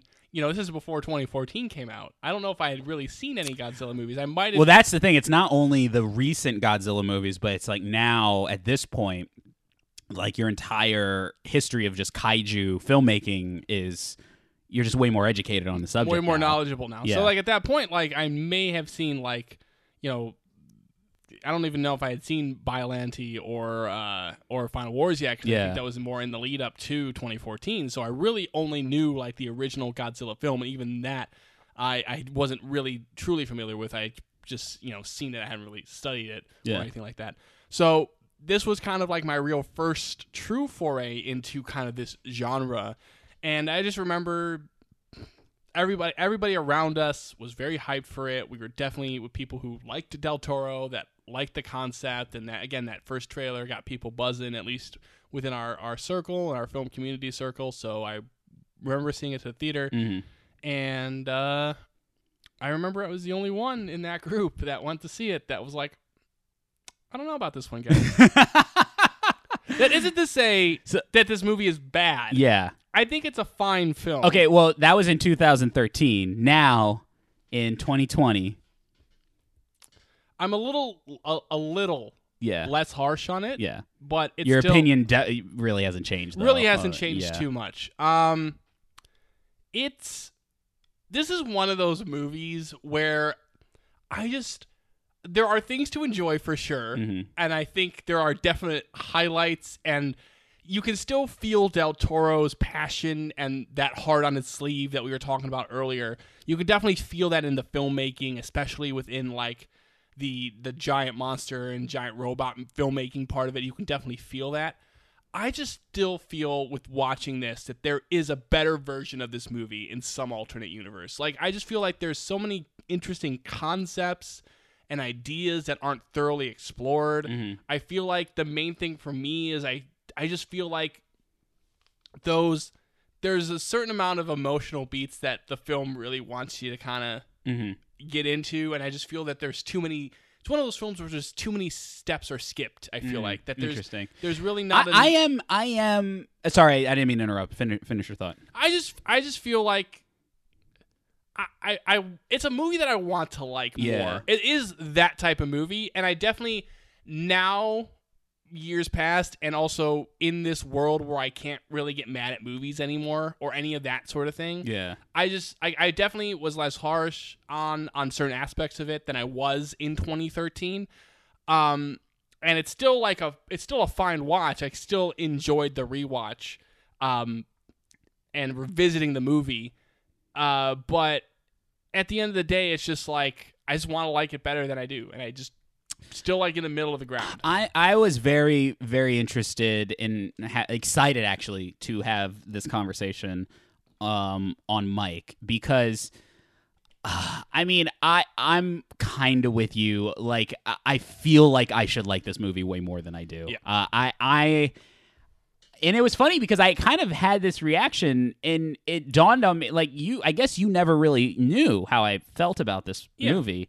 Uh, you seem pretty surprised by my reaction after this rewatch. I, Uh, I I thought you liked it a little more than me. I didn't know we were more on the same level. I Yeah, know like the I, mean like I like Pat, friend of the Pat, friend of the Patrick, friend of the Friend of the friend of the Patrick podcast. I know. yeah, at the time, like friend of the podcast, Patrick really Yeah. liked it. Our other friend Alex. I think, but that's really the thing. liked. I think a lot of people do. I think a lot of people like this Yeah. first movie. Uh, it, it was definitely, you know, it was people really like looked for it to be like the new like original like IP like type of movie because I think that there was a lot of people like a lot of people like Del Toro and there's a lot of stuff to like about the movie. I, I mean, so I don't want any fan of the film. You know, we're just being honest, but I don't want any fan of the film think this is just going to be a a crap fest. No, I mean, because it really not- isn't. It's, and- not a bad movie. Like, No. it's not bad. We've seen bad movies on this podcast, and it's definitely not any of those movies.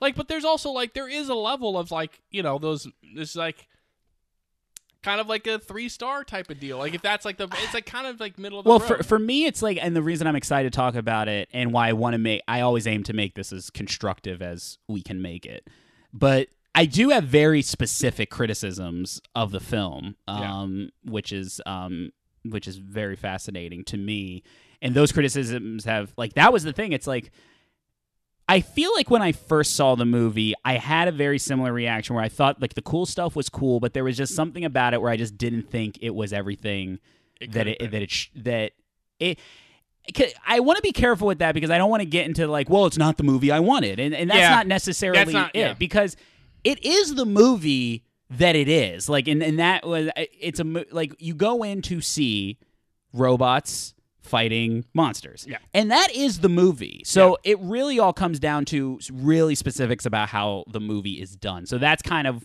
what I mean that when I watched it initially, it was just a general like why like I feel like that wasn't all it was missing some things. And then as I watched it like a year or two ago, I had way more specific thoughts and like very pinpointed ideas about like you know how certain characters are used and things like that so it's kind of like oh my opinion did evolve it didn't make me like the movie anymore but it's like how i kind of Right. viewed Well, the when movie You, when you watch a movie more than once, different. you really get to solidify. Like I, I'm someone who's a big fan of rewatching things because whether I like it or not, Yeah. like it's just it just solidifies. Like oh, once Oh, you kind of know yeah. what's happening and what's coming, you do get to solidify. Like oh. So later in the movie, when this doesn't work for me, it's because here they don't, you know, do the work, or or I really like this part, you know, and I, I like this continuing story. You know, you can kind of really solidify it, like what you like and what you don't. I, like. I don't think any movie is required to be watched twice. Uh, I, I usually don't like that criticism of like, well, you have to watch it again to get it.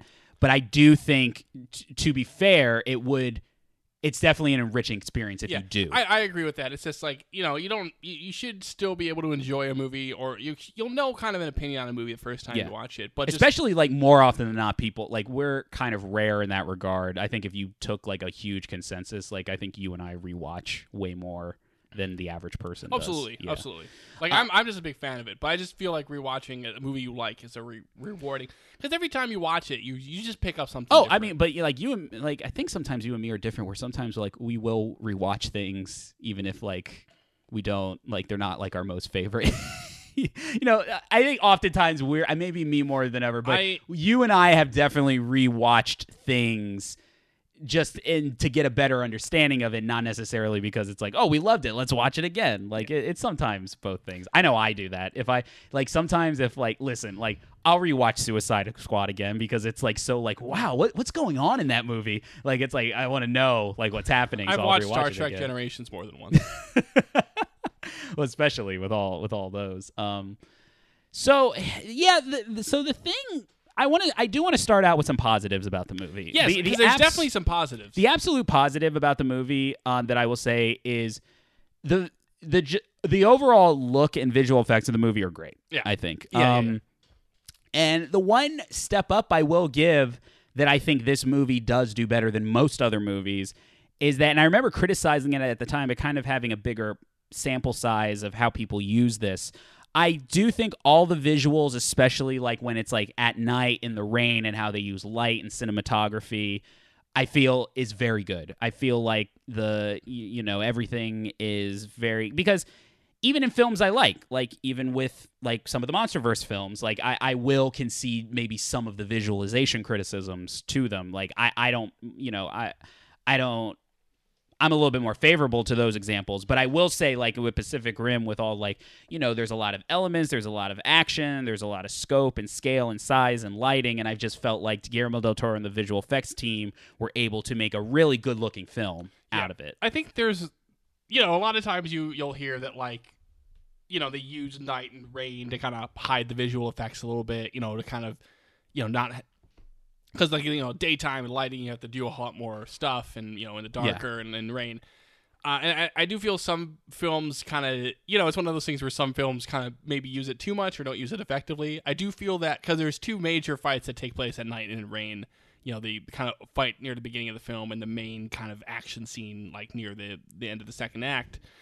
And then the third act is just literally underwater. right, yeah. but but I feel like those two do use that environment very effectively. Yes, I and, agree. And, I, and you're completely right in that it's not just the rain, and because a lot of times when when films do that, when they do just the night and the rain, it really is just we're at night and in the rain. Mm-hmm. You know, it is just, that's kind of basically what's going on. Whereas here, it's like yes, it's at night and in the rain, but then you have all the lights of the city, and you have more, you know, it's like a very neon city, and then kind of lightning and and and the lights of of planes and and the the robots and stuff like that. I do feel like they do use that more effectively and and, and create that environment. Yeah, and and definitely, and once again, kind of what we talked about with Del Toro is that he doesn't, um, he's not beholden to any of the real world visualizations. So like all of because that that whole place that that whole second act battle takes place in Hong Kong,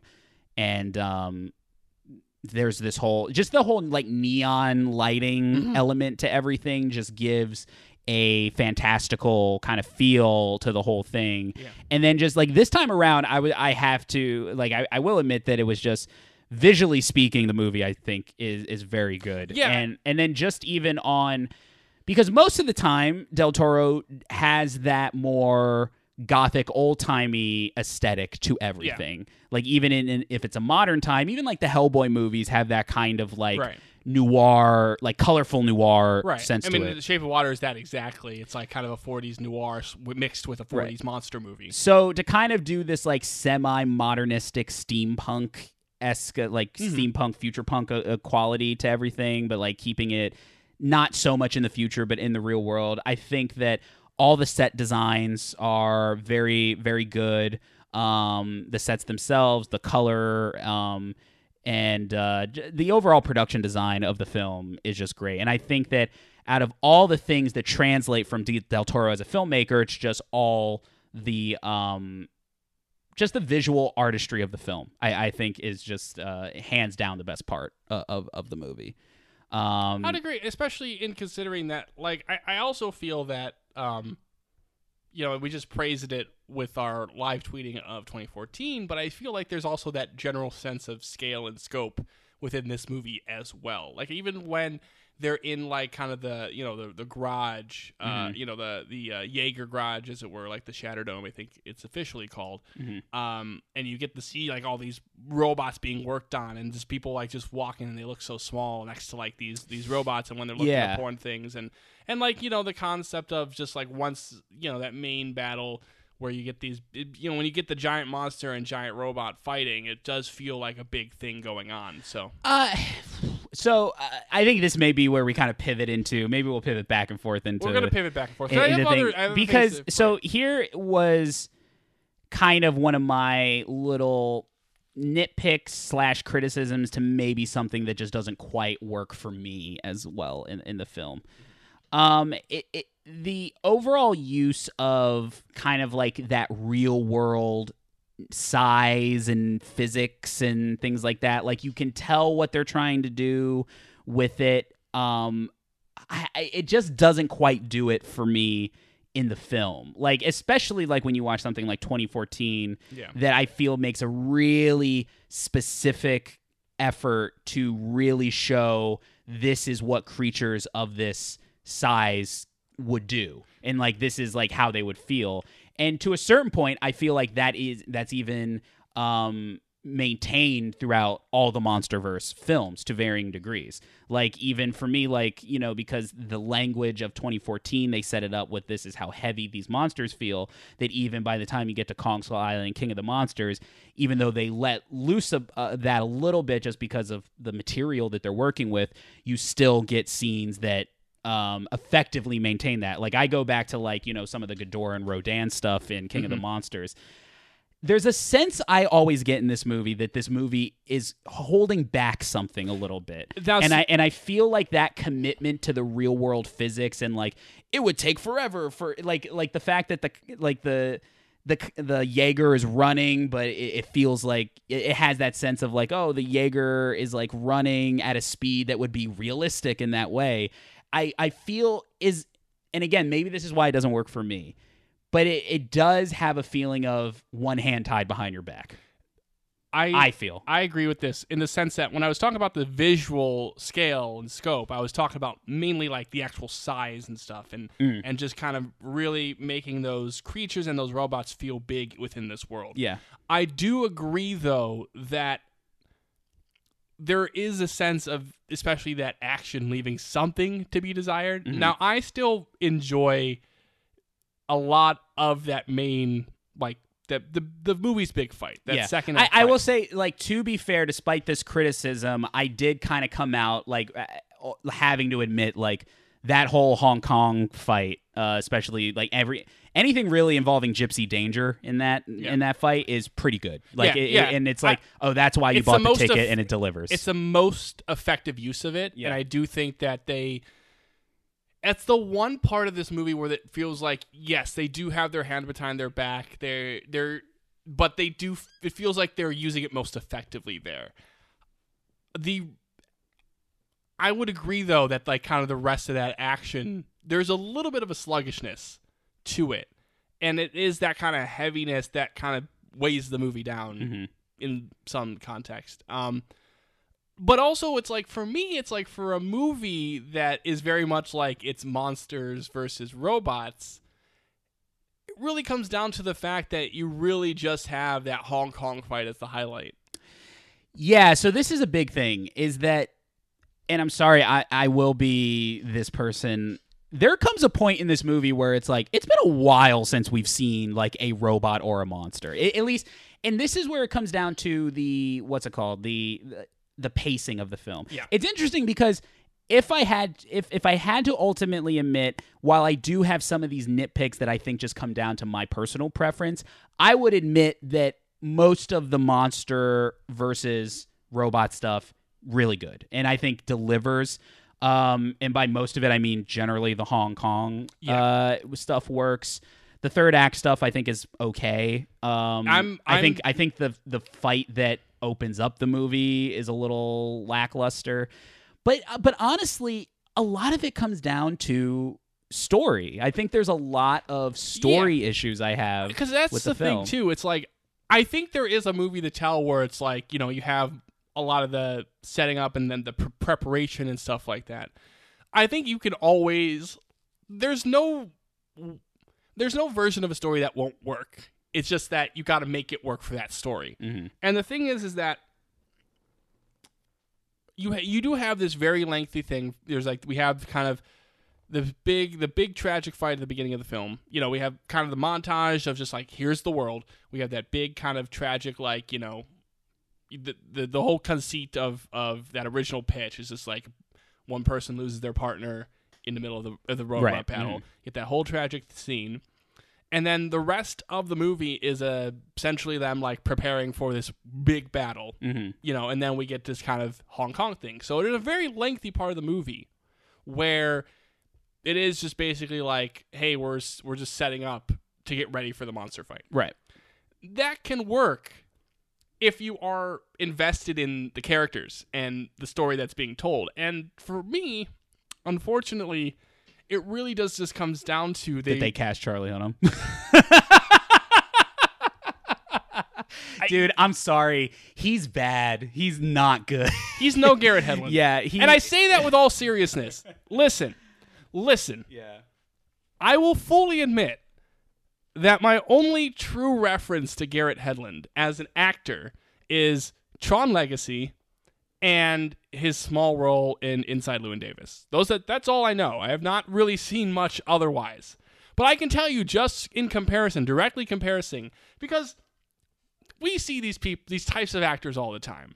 Kind of lanky, you know, kind of lanky to stocky, but like mm-hmm. blonde haired, Yeah. white, rough. What, what do you call him lanky for? He's like all, all No, but I- shredded.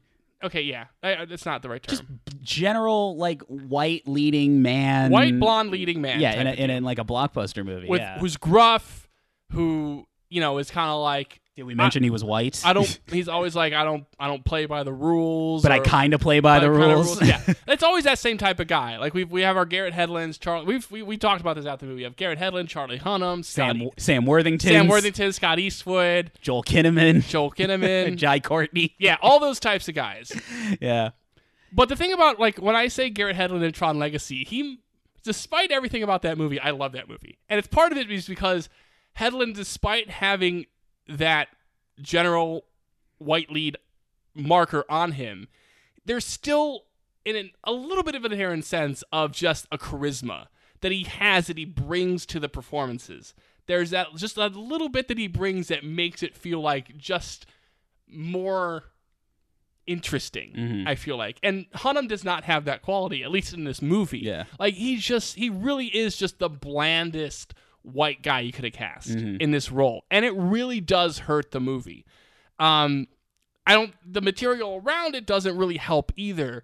But it's just like you do have to follow Charlie Hunnam around for the most of the movie, and it's just it just. I'm sorry. I, I'm. I'm not to pull any punches on this. He is terrible. He he is boring. He's bland. He's doing this forced white gruffness. The thing. monotoneness, The- like- he has this monotone. He's always like lax, waxing po- poetry, but like in this like monotone gruffness that is so like he's like it's like sometimes you look to the stars other times you have to take the battle to them like what the like stop stop like you it's like it's so painful to watch and listen. I'm sorry it's like sometimes an actor doesn't have it.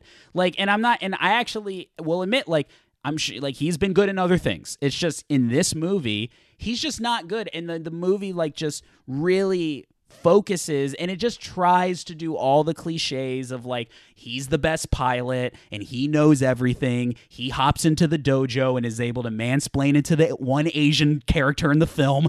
Like and it's just like so i'm like what is going on here? So like and then and like like little things like you know are you know um uh what i'm, I'm forgetting I'm, I'm mako.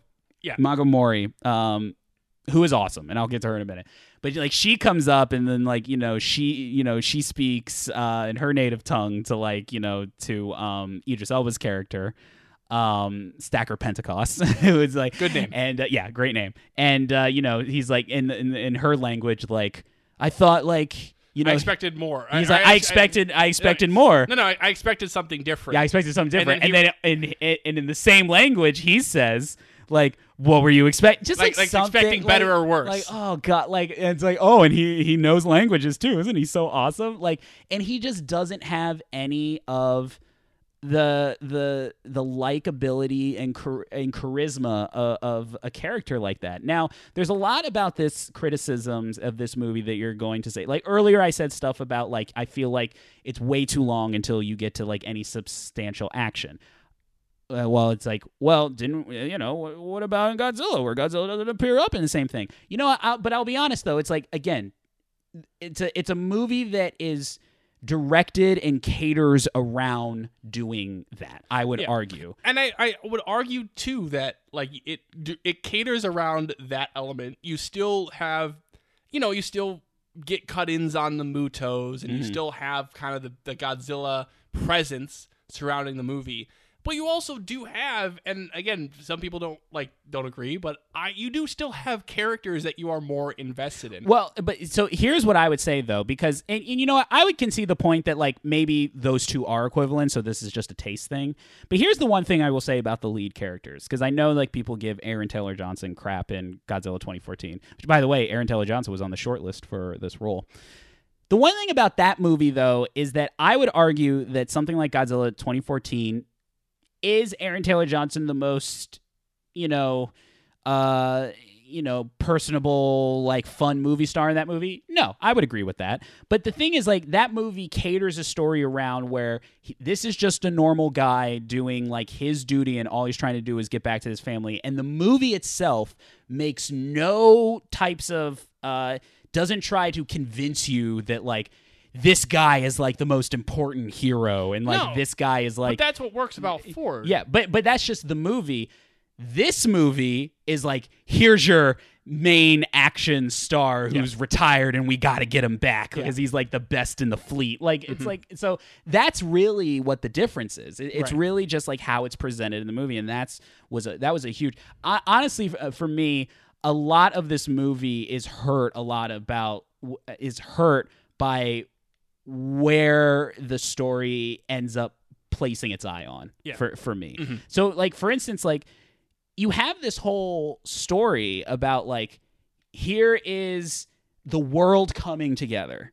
Like they make this huge point that the world has set aside its differences to be I guess we should say for you those of you who don't know the movie, uh basically the conceit of the movie is that a wormhole uh opens up at the bottom of the ocean and around the Pacific Rim. yeah, and which is why the movie's called Pacific Rim. and these kaiju have been popping up over the course of several years and humanity has banded together to make these jaegers to fight them off and they're kind of in like this never-ending war with them Yeah. so that's that that's the conceit of the movie um so it's this whole like the world has like put aside its differences and now they're working together and something's been going on in the past recent years where the kaiju have really been beating them. So they're kind of like have to get the last few jaegers together from around the world and their teams and uh, make one final stand uh, to them. So they do this thing where it's like all right well like we have like the chinese team and we have the russian team and we have the australia team and it's just so funny that a movie that has like this element of like cooperation and everybody needs to work together, at least baked into its DNA, like not only are you presented with like the most I you know th- I don't want to say that I won't hang my hat completely on this, but it is something that happens in the movie. Just the most very visual visually telling cartoonish version of what like a Russian team would be mm-hmm. and what a Chinese team would be. Fine, you know what? I'm okay with that. Like if you want to do that, I'm not saying like, you know, you can lean into that. But then you don't know anything about them. And then instead, you want to focus on like like uh you want to focus on Charlie Hunnam and like the Australian team. And at one point, and, and it's like the same old like, you know what? We don't need men and hot shots like you. Even though I'm a hot shot, they need hot shots like me, not hot shots like you. Go screw. So he's like, they're yelling at each other, and the dad's like, oh, he's the best man in the fleet. Like, and it's just like, and and at one point they're all sitting at the table, and it's like, all I see is just three very bland, very similar angry white guys yelling at each other about nothing. and I know this is a very extreme reaction, but it really hurts the movie, like for me, and especially because, and I think the problem Well, it just is, doesn't do anything interesting with it. Like that's always the thing. You can you can get away with that if you bring that dr- like the correct type of drama and you build these characters well and you you you you just it's just not set up for success. It just isn't. Oh, and th- there's two there's two reasons it, bu- it bugs me. Because one is that it's in a movie that is otherwise super imaginative and colorful, and we'll get to those elements. So there's that that makes this part of the movie frustrating because of the second part is that I wouldn't have mi- minded it if like all right that's just kind of what's filling in the human stuff but there it just does feel Like the movie is hanging its emotional and character drama on this stuff. Yeah. Like you're spending so much time on this stuff that just like it feels so silly and forced. Yeah, and it's just it is the p- pacing of it too. It is just like it just seems endless and again it's just like the, the a movie can do that it's just it, you it can't make you aware that it's feeling endless and for us and again yeah obviously i can't speak for anybody else listening everybody may have a different opinion but for us it's just like it doesn't make it interesting doesn't make it unique enough where you just start sitting there and you're like okay well i guess we're waiting for the That was another thing I and I always felt about this about the movie is that and maybe it's because and maybe this is just because uh, this is how I felt about the movie in years have passed, but like there's so much about the movie where they may like even reveal something, but it it, do, it doesn't quite feel as like whoa and like oh that's awesome like may, maybe a few things here and there but it's like feels like there's so many times when you're like maybe like they reveal something and you're kind of like yeah i guess i guess that's what happened like That's what, I, but that's that's always been my main criticism. Of, that's always been the number one thing about this movie is that those emotional reveals and the big reveals of the world and character and stuff like that. There's not enough of that in this lengthy th- part of the movie where you know we're kind of setting up this preparation and the team getting together and everything like that. There's just not enough steps taken for me to when we get to those moments to make them work. here's a here's a very telling and this is just really like a kind of like uh it may seem like a a, a minor thing but the, the, it, this really stood out to me this viewing around is that there is a scene um and then maybe this will transition into something I do like quite a bit about the movie but there is a scene in which uh, one of our characters reveals what's going on with the monsters. Yeah. And essentially, what they reveal is that it's kind of like a slight exposition dump of of like why the monsters are here and you find out that the monsters even though they kind at that point they kind of do already say that like they're aliens but regardless they say like these monsters are genetically engineered uh like vermin killers that aliens are sending to wipe out our population so the aliens can come and take over the planet. Like Yeah. that's kind of the reveal. But there's a sense of like when they reveal that like they're like you're kind of like oh i you, you i feel like oh that's a cool idea but then that's it. Like you know kind of like story wise goal wise like you kind of feel like well what else is like they still have to do the same thing Yeah. like nothing their Nothing mission really hasn't changes. really changed at least not to a certain effective degree and it just felt that there was like a lot like that that they would just kind of like introduce something and there was like a there was a, there's like a half autopilot quality to some of the storytelling in the Before you get to, because I know what we were about to mention that you like, but I do feel like this just transitions into something that I've always thought about this movie. This movie, I will say one of the things I do appreciate is that it does have a very like I feel like it does have an interesting mythology, and that there's kind of an interesting world that we inhibit. The problem I've always had too is that I just don't feel like we get enough of that world. That we don't really, we, you know, we're so insular within this military base thing, and we have this big like montage exposition of like here's the world within the first like kind of five minutes of the movie, and I've always felt that like some of the most interesting things you could explore are just like we just skipped over all that. Like these mm. the appearance of these monsters for the first time and like this concept of like well we have to build these giant robots and then you know the world kind of dealing with it, the world coming together, what the general population thinks and sort of how these kaiju eventually become sort of just a part of culture. And it's just all that's like kind of within 3 or 4 minutes at the beginning of the movie. right And then when you get to the actual world of the movie, it is essentially like, you know, we have all this world government now that's just basically like the Jaegers are useless. We're going to build this wall. And then the wall doesn't work. And they're still like, well, we're still going to build the wall because we don't have another option. And it just feels like at some point, then you just kind of lose what's interesting about this world. Right. And it just becomes this like, it just, it becomes just the movie now. Mm-hmm. And it's, you know, you can just, you know, it's not a necessarily a bad thing, but it, you, there's this inherent like world that you build and like that's kind of the thing that i appreciate about king of the monsters and i know it's like not everybody likes that movie either but you still still start to feel like the effects that this these creatures being there Right, right. has had on this world and the different reactions you may have to it. And I feel like in this movie you do get bits and pieces of it maybe, but I feel like there's just there's a lot more you could have mined within the world of this movie and and, and really exploring that world. And I just feel like that that choice to make it so insular to like the end of the battle and, and stuff like that. I just feel like Mm. See, I just feel like there's I- like lost potential for me personally. Yeah, no, I, I wouldn't disagree with that. I don't have as much of an issue with it. Again, it comes down to if that's the structure you want, it's okay. It's just very specific things that to me undermine the story of it. Mm-hmm. Like one of the issues I do have though is that it does really feel like they kind of skip over making the Jaegers cool. Like I feel like there's a lot of this movie where the Jaegers just kind of get defeated Yeah. like a lot. And mm-hmm. And I don't that- know. I'm sure there would be people who argue like that's you know then that's the drama of it. Like you want to see it, but I feel like well I don't get a sense. Like I will admit like by the end of this, and really it's still only in that middle section.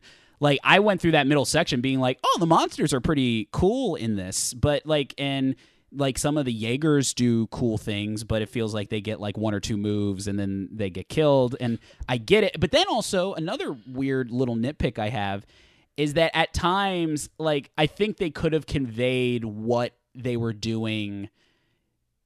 I don't know. I feel there's these weird shortcuts in the movie. I felt. That's, I mean, I again, I, I really a, a agreement there. I just feel like there's the shortcuts on the emotional beats and and some of the action stuff. because the thing is, is too, is like we enter the the main world we enter in this movie is this world where it's like the next level of monster has come up. Right. You know, it's like the level. You know, we're now we're now we're battling these level four, like kind of like equating it to like a hurricane, like this level four kaiju, and we again that kind of three four minute like montage, like exposition voiceover at the end of the movie was basically you know showed off like, oh yeah, yeah, the Jaegers kind of worked, but we never really got that scene of we never really got that scene of just like, oh, here's like the Jaeger beating up this monster at its fullest potential.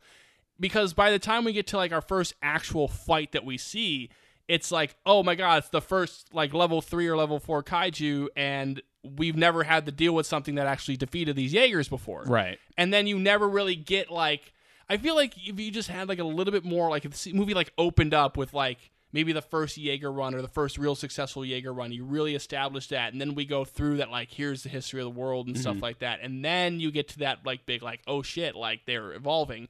Maybe you just never have that establishment of what these Jaegers can really do. So it really does feel like anytime you see them, they're just getting their asses. That kicked. that would be like a, it's also- a little nitpick I would have is like I Because- feel. Sorry, go ahead.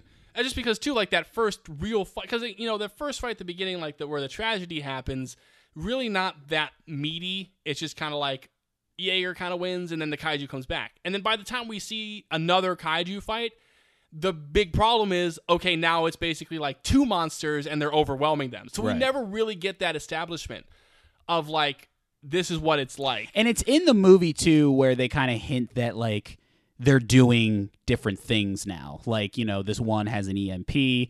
Which, by the way, this movie may get the credit for never explaining what an EMP is. Yeah. Like, I have to give it that. And then the other one has like uh like an acid thing. That that was my I think a, like I think that one's called Orochi or something.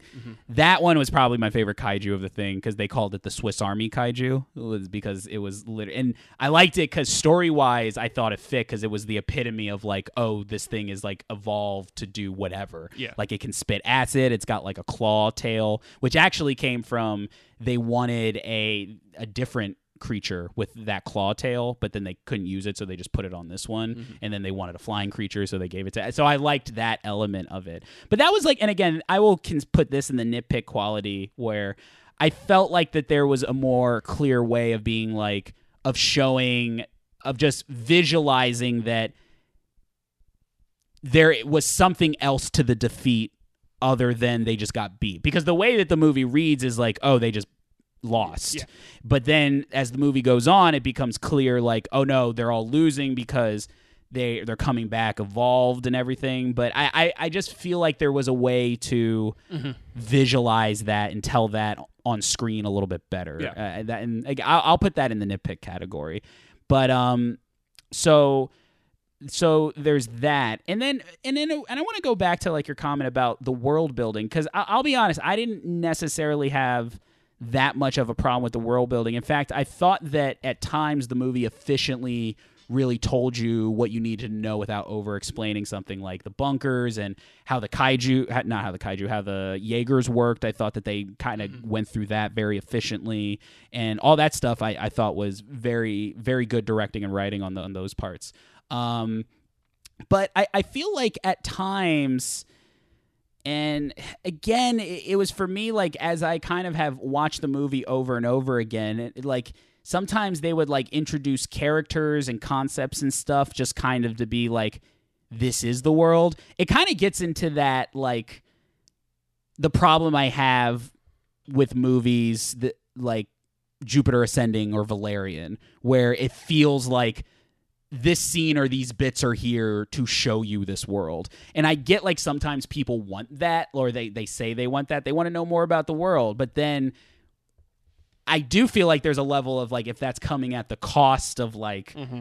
getting into some of these characters, which and again that would be fine, but then when we cut back to I'm sorry, it's just I- I don't know what to tell you. The main cast of characters in this movie just don't do it for me. No, I they're- think they're just- I honestly think that's where it comes down. That's the core of all my issues with the film. I th- and I think it's like- Idris Elba is great. I think he is good. I think that he makes the part his own, and he's great. But you know, for most of the time, he's kind of a, like your general general military asshole. I think he, you know what. He comes off the most unscathed because he's Idris Elba. Yeah. You know what I mean? Like, so he he's kind of got that Mark Strong because quality it really to is. him. It's like yeah, because it's Even it's though Mark tell, Strong like, could have been this like, part and it would have been. Pentecost is very much for most of the movie just like general hard ass general who like you know has a plan, not telling anybody, like his reasoning. He's just like I'm the general, so do it. Right. You know.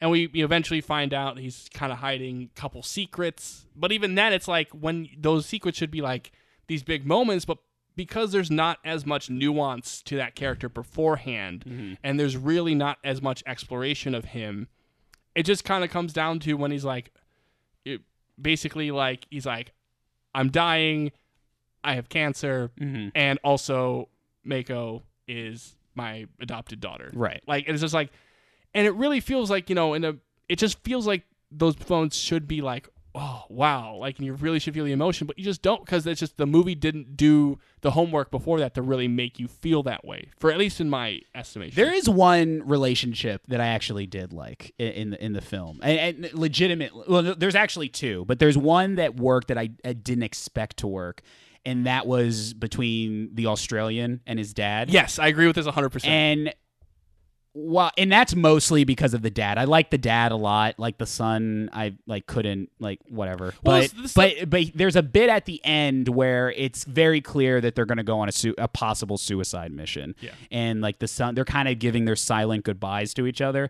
And I actually thought that scene was really good. I think the thing about that father son relationship, because this was also something I did point out. I went back to my original Letterboxd review, and I did point out that father son relationship, like mostly towards the end, works.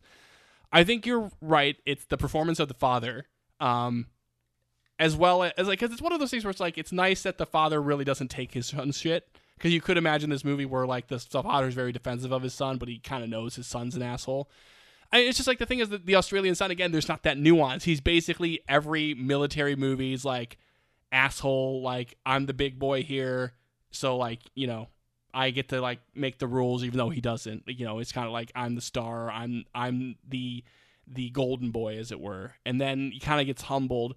Uh, but it's really like that father and that son, and I think it's really like the switch for me with that relationship is that Hong Kong fight where you do get to see them, you know, kind of work together, and it's very much like, you know, at the end of the day, the son's an asshole, but he's still going to protect his father, and the father is basically like, you know, doing like awesome things like grabbing flare guns. It's like you you want to either to die here, or we're going to do something stupid. Yeah, like, you know, that it's was great. Like I love that, But yeah. you're very much like it's, and it's just like there's that there is that moment, and the the son's kind of been humbled, and it just the performance really there does kind of work. Yeah, and And- then, and then the whole like you know that's my son you got there like uh, I, I thought that was actually really effective and I and I really enjoyed yeah, so that little bit. It's, it's it does get off to a rocky start because again, your Australian son character is so generically cliche, like asshole. Yeah. But it it's one of those things where And it's like, why are we? But and then you just have the question, why are we doing this? Like, it just from a story perspective, other than in a story like this, you have the asshole guy giving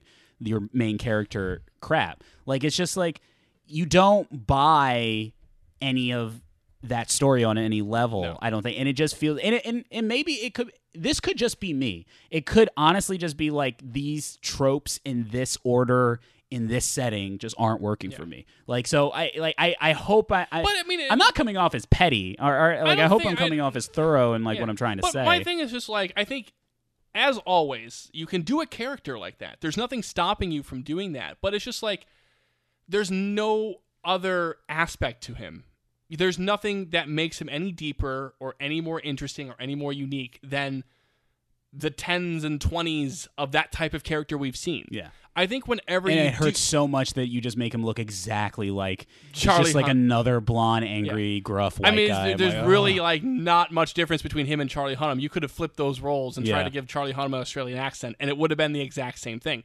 But it's like anytime you do, I'm a believer that you can do the cliche, you can do the trope, yes.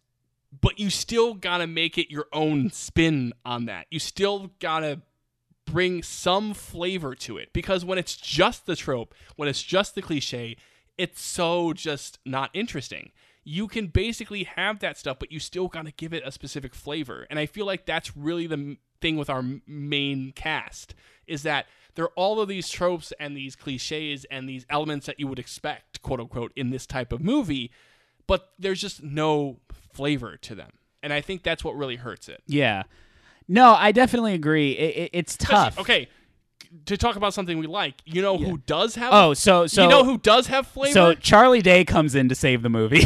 and our, our other guy. uh, yeah, um, it's uh, Newt and uh, Gottlieb are Yeah. the are the two scientists. but see, this is exactly the thing that these this- guys are awesome. the thing that this movie needed, and the thing that you could have passed around to the rest of this cast, because you have these two scientists. You have Charlie Day just being a mark for kaiju, just like a, a fanboy, doing his Charlie Day mile a minute, you know, thing. You have our other guy who's basically playing, um, uh, you know, uh, the guy from Reanimator. What's his name? Uh, Oh yeah, he really is. He he he is playing like a um a uh what's his uh oh man I'm I'm black because you know I love I love no, no, I, I'm, I'm I'm upset now because I'm like I love this oh, guy. I'm blanking big time on him. Oh, th- I I feel bad. I feel bad. Uh, hold on. Uh, Damn it! Why can't I remember his name? I had it in my head too. Hold on. Uh, Jeffrey Combs. Yeah, Jeffrey Combs. Sorry, he's playing- I feel really bad about that one because I love Jeffrey. Jeffrey Combs is great in everything he's Yeah, in. yeah. Everything I've ever seen him in, he's fantastic. Yes. And I got to see him Agreed. live uh, discussing the Frighteners and Reanimator ones. That was really fun. But basically, he's playing a version of Jeffrey Combs. Yeah, and which Jeffrey is- Combs from Reanimator. but he's it's also playing, yeah. great because it's still unique and specific. So you have this two relationship. You have again, kind of in some ways a trope. You have the two scientists. You have the kind of crazier one. You kind of have the more mad scientist, and you have kind of the more serious one. It's taking his work very super seriously. Again, with with other actors, it would have been very bland. But you have these two guys and these two you know and you bring specific things to them you you you know charlie day brings his specific ticks and and the writing kind of helps that and then you have our other scientist who you know gets kind of these other impassioned things it just brings a fire that the rest of this movie doesn't have Yeah, they they and it's funny because like the idea is like you know Gottlieb is like you know the mathematician and like he's all about like he's all about like numbers. The he has the quote where he's like he's like numbers are the only thing that brings us closer to God or something like that. And then Yeah. like and then like Newt has like you know his, his a look to that, but he's like that kind of guy. And then Charlie Day's uh, character Newt, he is the um biolo- the crazy mad scientist biologist who has tattoos all up his just like little details like he's Like- got kaiju tattoos and Right. but then they kind of like show like but they have like a history together Yeah. like they already have like the dividing line In the in room. the in the room and he's like he's like Newt what have I told you about putting like your, Your kaiju, kaiju." guts on on my side of the room Yeah. and, he, and he's like well maybe if you gave me more like uh, first of all Charlie Day, man. Like he's- he's Charlie so- Day is awesome. He's so fucking funny. And what fun fun fact about him is I, I like um what's his um Guillermo del Toro said that he wanted Charlie Day to be in the film after seeing uh Always Sunny in Philadelphia. Yeah. And allegedly it's from one of the greatest episodes of Always Sunny in Philadelphia Philadelphia ever.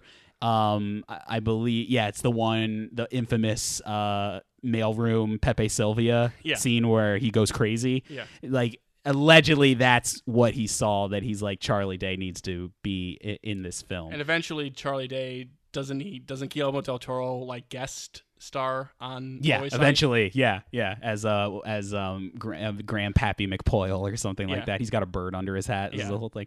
It's funny. Um it's it's hard it's I get it. It's easy to say that the really animated funny characters are the life of the film. But you know, and there's ways to do it without being like that level of like car- because I will say like when they're sharing scenes with like Idris Elba, at least Idris Elba is playing it like to like a little bit of like that car he he's still like the like the um the straight man, Yeah. but he knows what movie he's in. Like he's like always like exaggerating. He's like, "You shut up!" Like he's always like that kind of guy. So that works. But it does kind of feel like when like Charlie Hunnam is in like the the the like the elevator with them. He it just feels like he- it's just, he's just not on entertaining par Right. of with the type of movie that Mm-hmm. they're in. And to be honest, and it's not just them. Eventually, we get introduced to another character, Hannibal Chow, played by the one and only Ron Perlman, Right. who is another person who comes in and in my opinion saves most of this movie. And I will say this, when the movie transitions to like scenes with like Hannibal Chow or Ch- Charlie Day and everything, I'm engaged. I want to even when like the and they're they're doing the same things. They're spouting exposition. They're just talking about what's going on in the movie, just getting the plot rolling, and they're throwing in a little bit of like you know their jokey jokes and their personality in there. But I'm engaged and I'm on board. Like even though the huge info drop of like the whole like. It's like they're aliens and they came here to like and they wiped out the dinosaur. Like it's like even no, though the, like, no, the, kai- the kaiju were the dinosaurs. No, no, they said. Oh, no, they said they they yes they did, but they the whole idea was that they came to the Earth too early. Right. The, the, the, the atmosphere wasn't conducive. Yeah, and then they and then pollution! yeah, but the point is like even though like like on a grand scale that info dump doesn't do too much for me. I will say because you know I always say.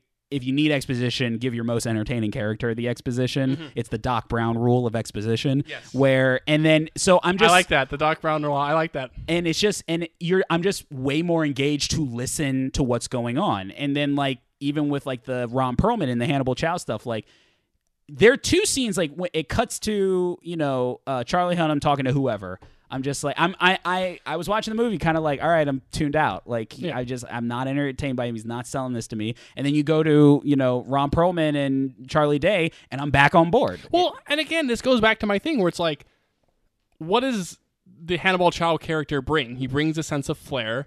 You immediately know so much more about him just from a look, which I think the rest of the cast just don't have because, you know, they're basically all military and fighters and stuff like that. You just don't get that where it's like he's got the fancy costume, he's got the sunglasses, Yeah. he's like chomping on a cigar, all that sort of stuff.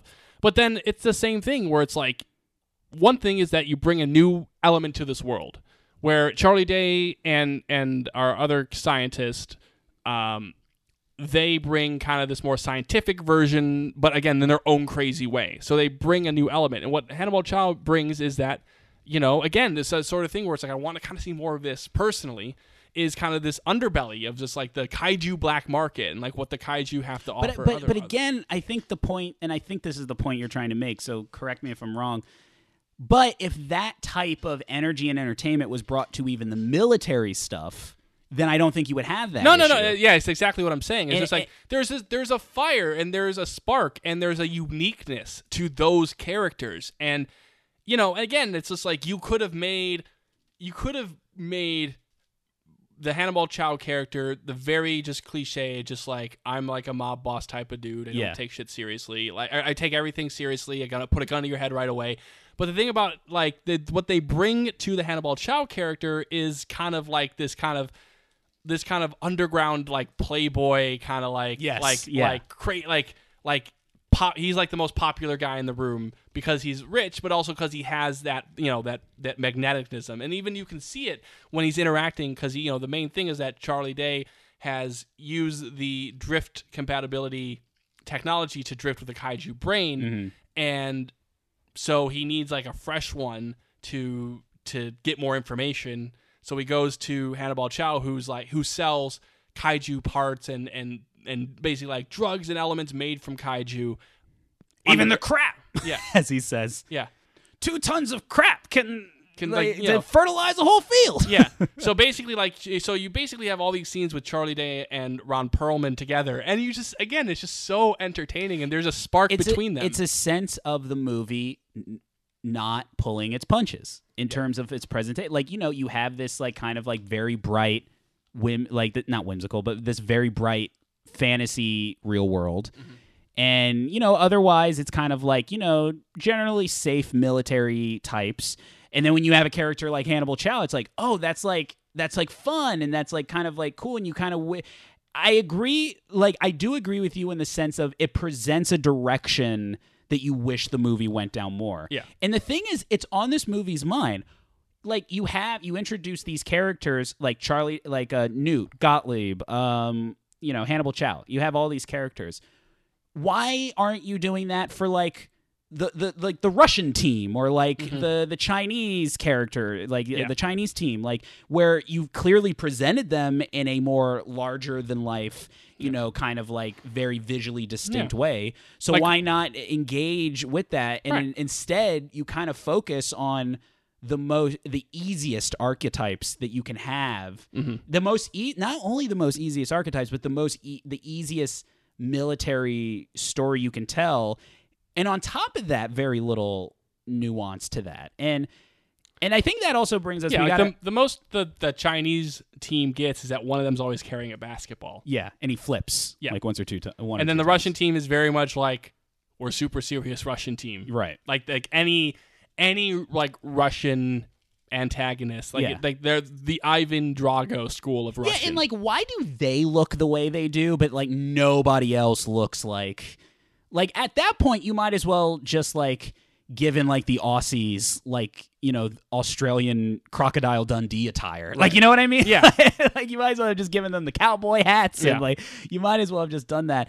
But um, I, I do think we need to talk about Mako. Mako yeah, this Mori. is kind of the big one. Uh, and, and Mako Mori, uh, well, what do you what do you think about Mako Mori? And because there's a case I think to be made that that's the character that you should have just been following. yes. it's one of those things where I feel like that character would have been more interesting had she been the main character. Yeah, I do feel like again it kind of gets into that it kind of gets into that like we're making you know a I don't know, it's one of those things it's hard to put. It's one of those things where I feel like it's just they're definitely trying to do the like oh we're making kind of a, our own little badass female character here. yeah, But then it's just kind of also do like the emotional trauma thing. yeah. I don't like it. I don't like it. I'm gonna be honest. Like I, I, It's I just think it's just off. I think it. I don't. I don't think that there's fundamentally something wrong with it. I don't want to make it like that case. I just think it's like, just why do it? Why do it and then also pair it with like you have the most boring white guy who knows better than all this stuff. And it's also like the Like- boring white guy who does have his own emotional trauma, but it's really never. No, no, No, he no, no, no, doesn't. No, no, the, the thing is, it's set up that he does. Yes. It's set up that, like, oh, I lost my brother. And, like, they give some brief little, like, I was drifting with my brother when he died, so I'm still kind of messed up. But they never go any deeper into that. That's an excellent point. That's They never go point. anymore. So basically, you have this guy who should have emotional trauma, that should be have that survivor's guilt that was talked about in the pre-production, but it seems like he's already gotten over that. Yeah. And then you have, of course, like the female character that's like gets too emotional. Well, she she gets all the like like she's being held back by the father figure. She's like traumatized from when she was a little girl. Like when she finally gets her chance, she breaks down. Like she gets like all like this like just all this stuff that and and it's a shame because I like the character, and I Yeah. and I think that, and I I like the attitude of the character. I think that she holds her own with all the leads, uh, with, with all the leads, and um, just the look and how like you know she's directed. Uh, I do like that they kind of give her like some like you know young girl qualities like when he's like oh like let's get her in the ring and then she like looks up at Stacker because it's like uh like um you know that's her father figure Yeah. so she kind of gives like this oh can i can i do it i thought that was kind of cute but yeah I, i'm not a fan of like uh, the more and more i watch this film i'm not a fan of like just what they do with that character Yeah. um ultimately and uh and you know what and, and another thing comes down to like another where this movie does do some right in, in other uh, instances. I can't really recall, and my brain can't go to the emotionally satisfying moment when they they finally are drift compatible and now they're working together. Yeah. That being said, one of the best resolutions in the movie is when Gottlieb and Newt drift compa- drift with the brain. Yes. and it's the whole like he's like, "Well, Newt, if you're going to do it, I'm going in there with you." It's like Yeah. it's like the, I will share some of the the, the brunt of the load. You The- know, the the, neural the drift load. pilots do it all the time. and then when that happens, you're so like it, it's such like a triumphant moment that Yeah. you feel, and you're like, oh, that's a satisfac- uh, satisfactory two characters, like you know, putting aside their differences moment that the movie does do at, at that point. it really does come down to the fact that they don't like again it's, it's there's an inherent issue with with charlie Hunnam as a whole but they just don't present that character's issues at the forefront enough where it's like you could have had this thing and again you know we fantasy script movies and it's it's it's a rough thing to do because again the movie is the movie but like you you just set up this thing and it's just like and again they give lips he gives lip service where it's like oh it was my fault we fell out of compatibility because you know i lost focus for a moment. Like and the thing is is that they show him being like oh like you know my you know they kind of like think but they never get into his head. Mm-hmm. They never do that thing. Like if you had a thing where it was kind of combining their two memories where it's like he's still remembering like his brother's last words and she's remembering her own trauma if you had that going for it then mm. that works more. Yeah. that works more. But when you put all that emotional brunt on the young female character it just and, and then you have you know the, the, the guy who just again you, he gives the lip service to that stuff but never really shows the emotion never really shows that hardship that he's going through because he's the gruff man in the gruff exterior and i don't it's, it's hard because I, I you know it's always tough to talk about these type of things but it's just it just feels like you had a setup to do at least something with that. Mm-hmm. And it's just they put all that emotional weight on her. And i just think it just it doesn't hold because again we you know you're kind of getting a little bit of that setup with her but we still don't know about much about her then either even- before that. But even with that, it's like then she does it, and then they're like, "Man, that was crazy," but you got to learn from it, and then it's like then they're fine. Like, Yeah, you know, because the thing is, because then you know, there's like basically like they're holding them both out from the big fight, and then eventually because you know the the Chinese team gets crushed and the Russian team gets crushed, and again we don't really know anything about them, so it's just like okay, well, Kaiju's winning, you know, Right. What like there's no. Neither of them really showcase what their Jaegers can do, so it goes back to that point earlier. But then eventually they're Oh like, no, I mean the the Crimson Typhoon. I think gets like a few kind of like I guess so. I, which I kind of like that. I like that it was like a flippy, like had three Yeah. arms. Like I, I always like that one. Well, basically, and also because then everybody gets EMP'd, and so basically they have to be thrown in there because you know their Gypsy Danger is like back from when the, the robots were nuclear. Um, and it, but again, like when they do get out there, it's not like they have any issues either. It is just kind of like, okay, well, we got to fight, so we're good. It's just like, it's just there's a sense of the drama's kind of misplaced in some ways, or there's not. yeah, that's again, a good way of putting it. the drama's misplaced and there's again there's not enough of that buildup of the drama that is basically like we messed up here okay we're we're good now we're we're definitely compatible no issues we're not like even if there was a moment where she's kind of like losing herself a little bit but then she pulls back in that fight. Mm-hmm. Even if it's like you you you know you you show her you know overcoming that fear and overcoming those odds and and you know winning the day but you just don't. It's just like the movie just skips steps all over the place. It skips steps with the emotion and sometimes with the action and it just feels like there could have been more mind. And it feels like it's I, one I agree. I I can. I want to say, I, I do want to say though, it does feel like we're being very harsh on the movie. And I said at the beginning I was less harsh on it, and it, it I I am. It's more so like at the end of the day, it's fun to discuss this, but it still was a fine watch. And that Hong Kong sequence really showcases most of what like the potential of this movie is. And it really does like you get the moments like Gypsy Danger dragging the battleship through the streets and using awesome. and using Elbow it. rocket. Elbow rocket is awesome. The elbow rocket's great and like this the random sword moment is is kind of cool too as they're flying up and, and and like the one flair they're directing and this is totally like monster movie moment Mm-hmm. when you reveal like that second creature they're fighting in the Hong Kong sequence has wings. Yeah, that that that That's from a- day one I saw this movie. I'm like, That's that's a- one of the best parts of this That's movie. That's a pure like m- Godzilla movie moment. Mm-hmm. Like like you can imagine it like probably less smooth in the suit, but you can definitely imagine it in like a Destroy All Monsters where like there's that creature and all of a sudden it starts flying and they're like what? and, and again, that's a that's a and that to me is good storytelling because I think that all that stuff in the Hong Kong scene more effectively shows that these creatures are doing things that they didn't expect and then that's why they're getting Yeah. you know um, the jump on them is like that you know they have to pull out all these different tricks and like oh like we didn't know this could fly and then we didn't know this could spit acid we weren't ready for that like things like that And I think that too is just like again there is we talked about this kind of there's a sluggishness with some of the fighting and there there could be a little more speed. I feel like again that like a little bit less realism but a little more action. yeah I, th- I w- that's me being very nitpicky Yeah, but I will say is too though is that the other thing about that Hong Kong fight, um, especially like once they get into the cities, you still do feel like I still feel you feel like that heaviness and that bigness, and I think it works in that moment. Yeah, I agree. because I feel like you're really kind. Of, this is again, that's like the movie showing like this is why it's enjoyable. This is why there's there's a funness to to this concept Yeah. is because like you just watching a scene like that. And then you're also going into like you know and then again it's just like that's like kind of the best part of the movie because you're cutting between that fight and then you know what's going on with with charlie day and everything like that. And that whole sequence just kind of comes together and it's just feeling like that's the best version of what this movie is. I do gotta say from the first time i saw this movie i always thought that that last like the third act battle was like a major letdown mm-hmm. I always felt that like because I felt it was one of those things where that third act fight should be like the climax. It should be like the biggest version of the battle that you could have.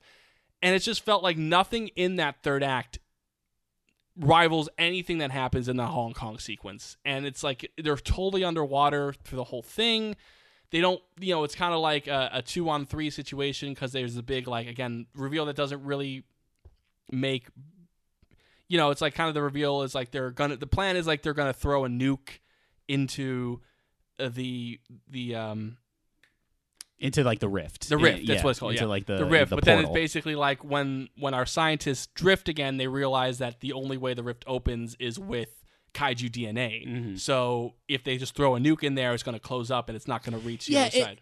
I- I- you must have been reading my mind because I was just thinking about how that's another piece of information that, yes, technically it does matter, but really kind of like doesn't effectively change what's happening No, in it's the just story. it just adds like a slight complication. But then they're basically like, okay, well we gotta we gotta get a kaiju down there somehow. yeah, they just like, jump on one and Yeah. then they like well, the thing in that's there. the thing is, is like you're right. Is that none of these big moments really shift anything in the story? Mm-hmm. Because even that earlier one, when they reveal that like, you know, they're going to ex- they're literally going to exterminate us all, and and like you know they he's drifted with the brain.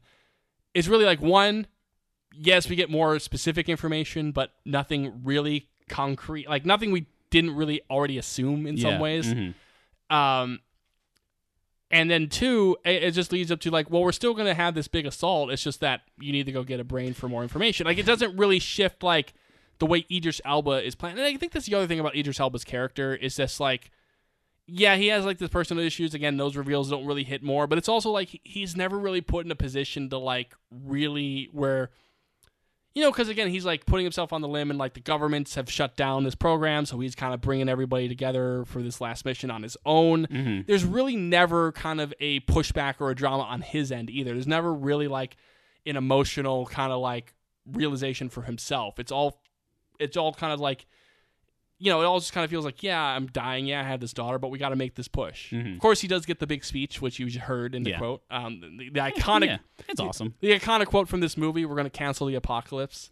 Yeah, and, and that's all good. I, I was gonna say that thing about the third act too. Another thing I, I was kind of bummed out about is like, because you're right. One of the other things is like, I mean, some of the monster action and the beats are, are cool, but you don't really get the sense that they're marginally more difficult than what they Yeah. just beat.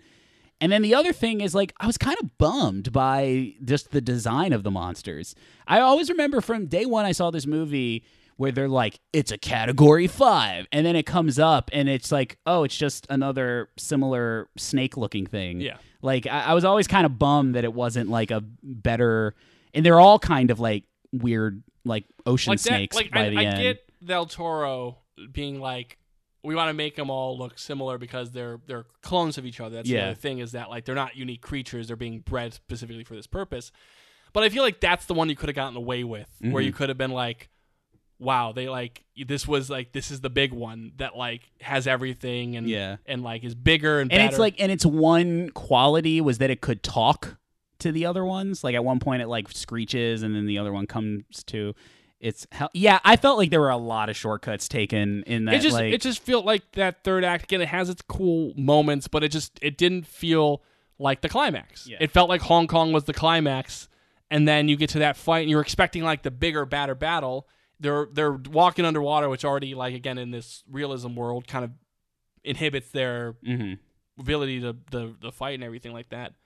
Um, I did I do kind of like though that that last moment. Um, not the last last moment, but like when they when he goes down with the because oh yeah when they go through the portal? Yeah. That so, looks good and visually that's incredible. So basically because it's like the whole thing is like they have a nuke but they're compromised like it's Idris Elba basically takes over because the in the big battle the, the Australian father like broke his arm so he can't fight. So Idris Elba takes over because he's dying anyway. He knows it's a suicide mission. They they're the ones with the nuke but they're like basically incapacitated where they can't make it there they're like, well, we're going to set off the nuke and do as much damage as you can. Gypsy Danger, you still have a nuclear core, so it's your responsibility to get down there. But the moment where it's like his Mako ejects, Charlie Hunnam, whatever his name is, um, he's just Charlie Hunnam. That's Yeah, all he is.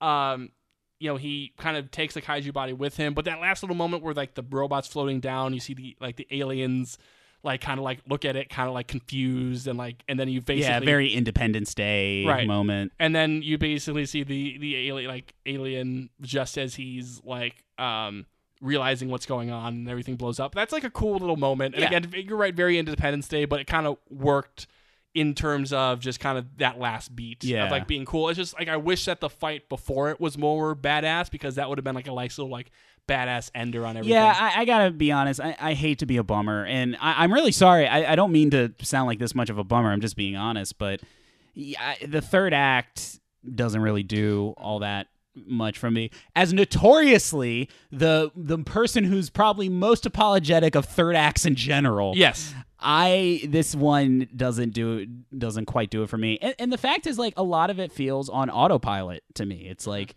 the characters who die, who make the sacrifice are the characters you think that are going to make it.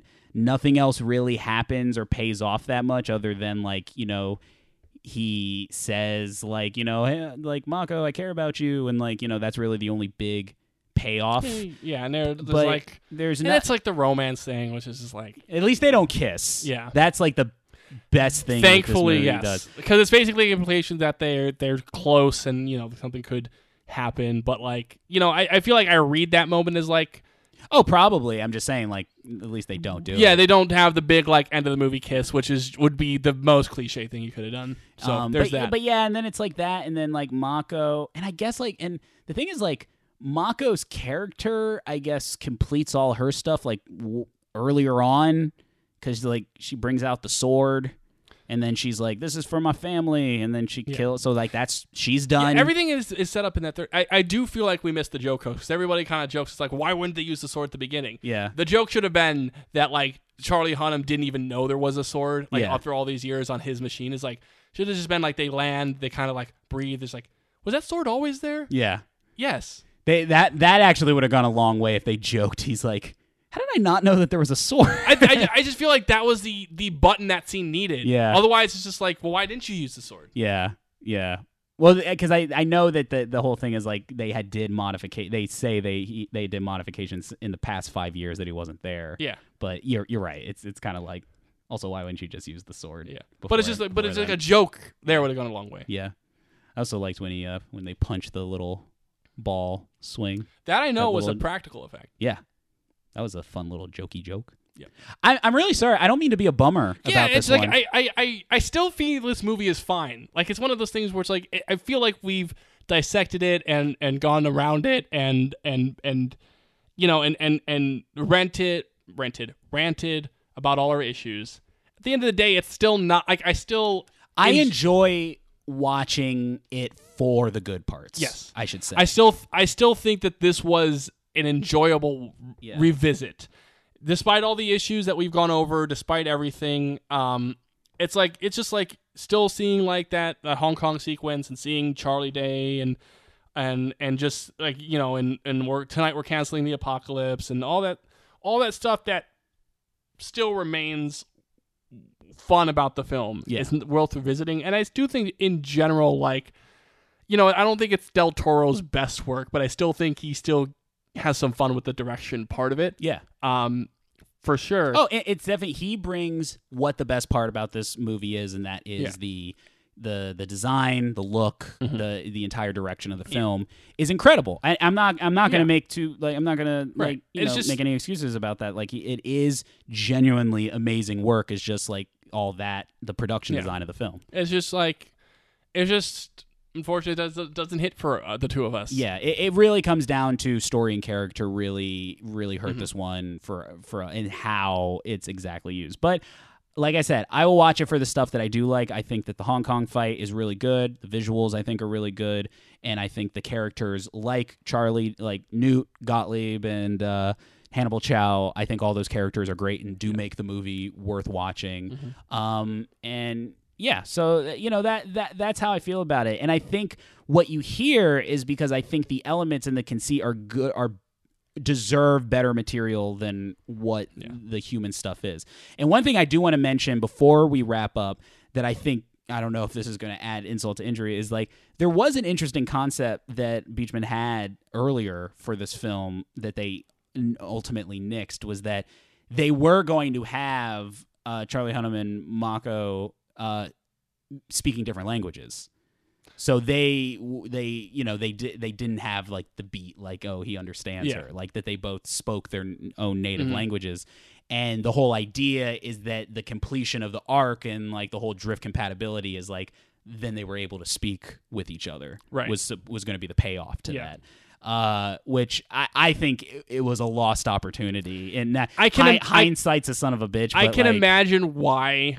Oh I get it I, I, can get imagine why they didn't want to go that route, but that would have been a very interesting way to go about it. Yeah. Especially if if you had that language barrier when she does, it kind of makes that scene a little bit more interesting. Yeah, I, I would have liked to have seen that. I, That was like the first thing. I'm like, oh man, that would have been Don't that would have been. Fun don't forget. Hannibal Chau gets swallowed by a baby kaiju. He gets swallowed by a baby kaiju. Loses his shoe. Um, He loses his shoe, but he survives. Don't worry, and uh, he wants his shoe back. He, he- Where's my goddamn shoe? So so you know that's fun. So that that's what we think about the movie. What what? But I think another thing we do have to think about is who is who could they have put Harrison Ford in this movie? I say just like the head of that World Council or whatever. yeah, he's definitely either on the World Council or like on the earliest team that like approves the Jaegers. Yeah, or he's like one of the first Jaeger pilots. He was. Oh, you know, do they ever say what who uh, Stacker Pentecost's partner was? Do they ever say if he had one? Or I thought it was the Australian dad. Oh, I think so. I thought they used to be. point, po- yeah. No, because that's why he ends up partnering with the son. Right, Because right. it's like we don't know we're drift compatible. It's like look, I look, I know you're your father's son.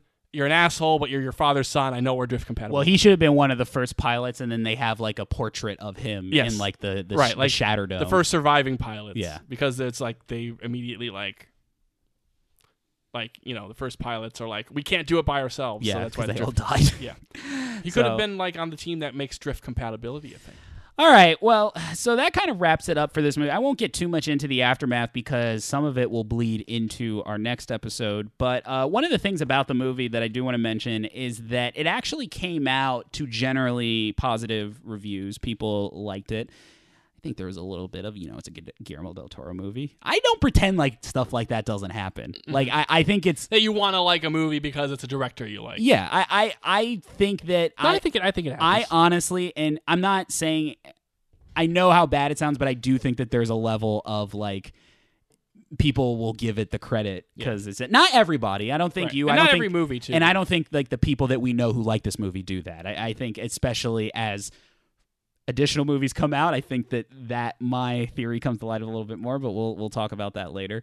Um, but uh, yeah, the big thing was is that generally it was well received by by critics, uh, but it, it it didn't do gangbusters at the at the box office. In fact, I, I remember the that too. weekend it came out, it came out third to Grown Ups Two and Despicable Me 2 Mm-hmm. Um, and um, and I remember this being a big thing because there was this narrative to it, and I, and I mentioned it a little bit earlier that this was like a big hope that some people had that it was going to be like a big original like IP that like you know that it was going to be like new and original and it was going to be directed by somebody like Guillermo del Toro like people had a lot Yeah. of like uh like riding on it and especially can, like that was during the prime blossoming of people complaining about like reboots and remakes Yeah. and you know the Marvel movies were starting to kind of like be successful so that that was kind of like a, a sticking point for a lot of people we're but also- oh, go ahead it's also like we're in that era of Marvel movie that is just before 2014, Mm-hmm. which is like I think where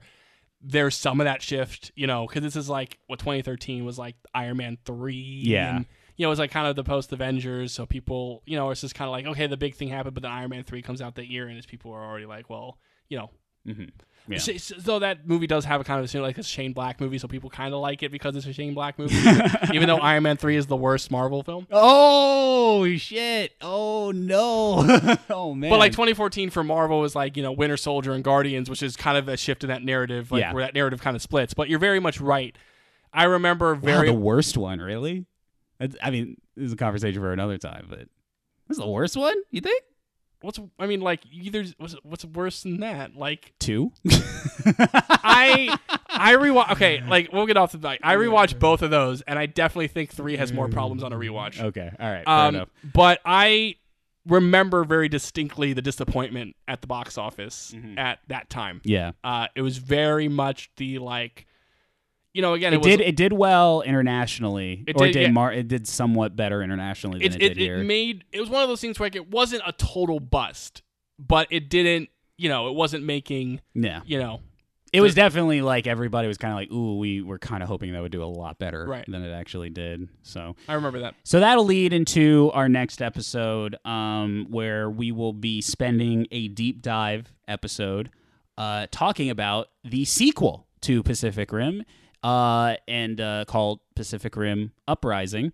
And um, if this episode was controversial uh, for any of you lovers of Pacific Rim, then buckle up for the next one, baby. It's this. Is, I, I, this is going to be a controversial double whammy from your from your co- from your co-host Will. Let's say Will, uh, Will definitely has a very certain view on the uprising. um, maybe somewhat uh, more enjoyable. Oh no! You- What? Who? Me? Who knows? Wait Um, until wait until next week. I'll be to very find out. interested to like to dissect that movie because Yeah. I think that's a movie that doesn't get dissected more uh, enough. Yeah.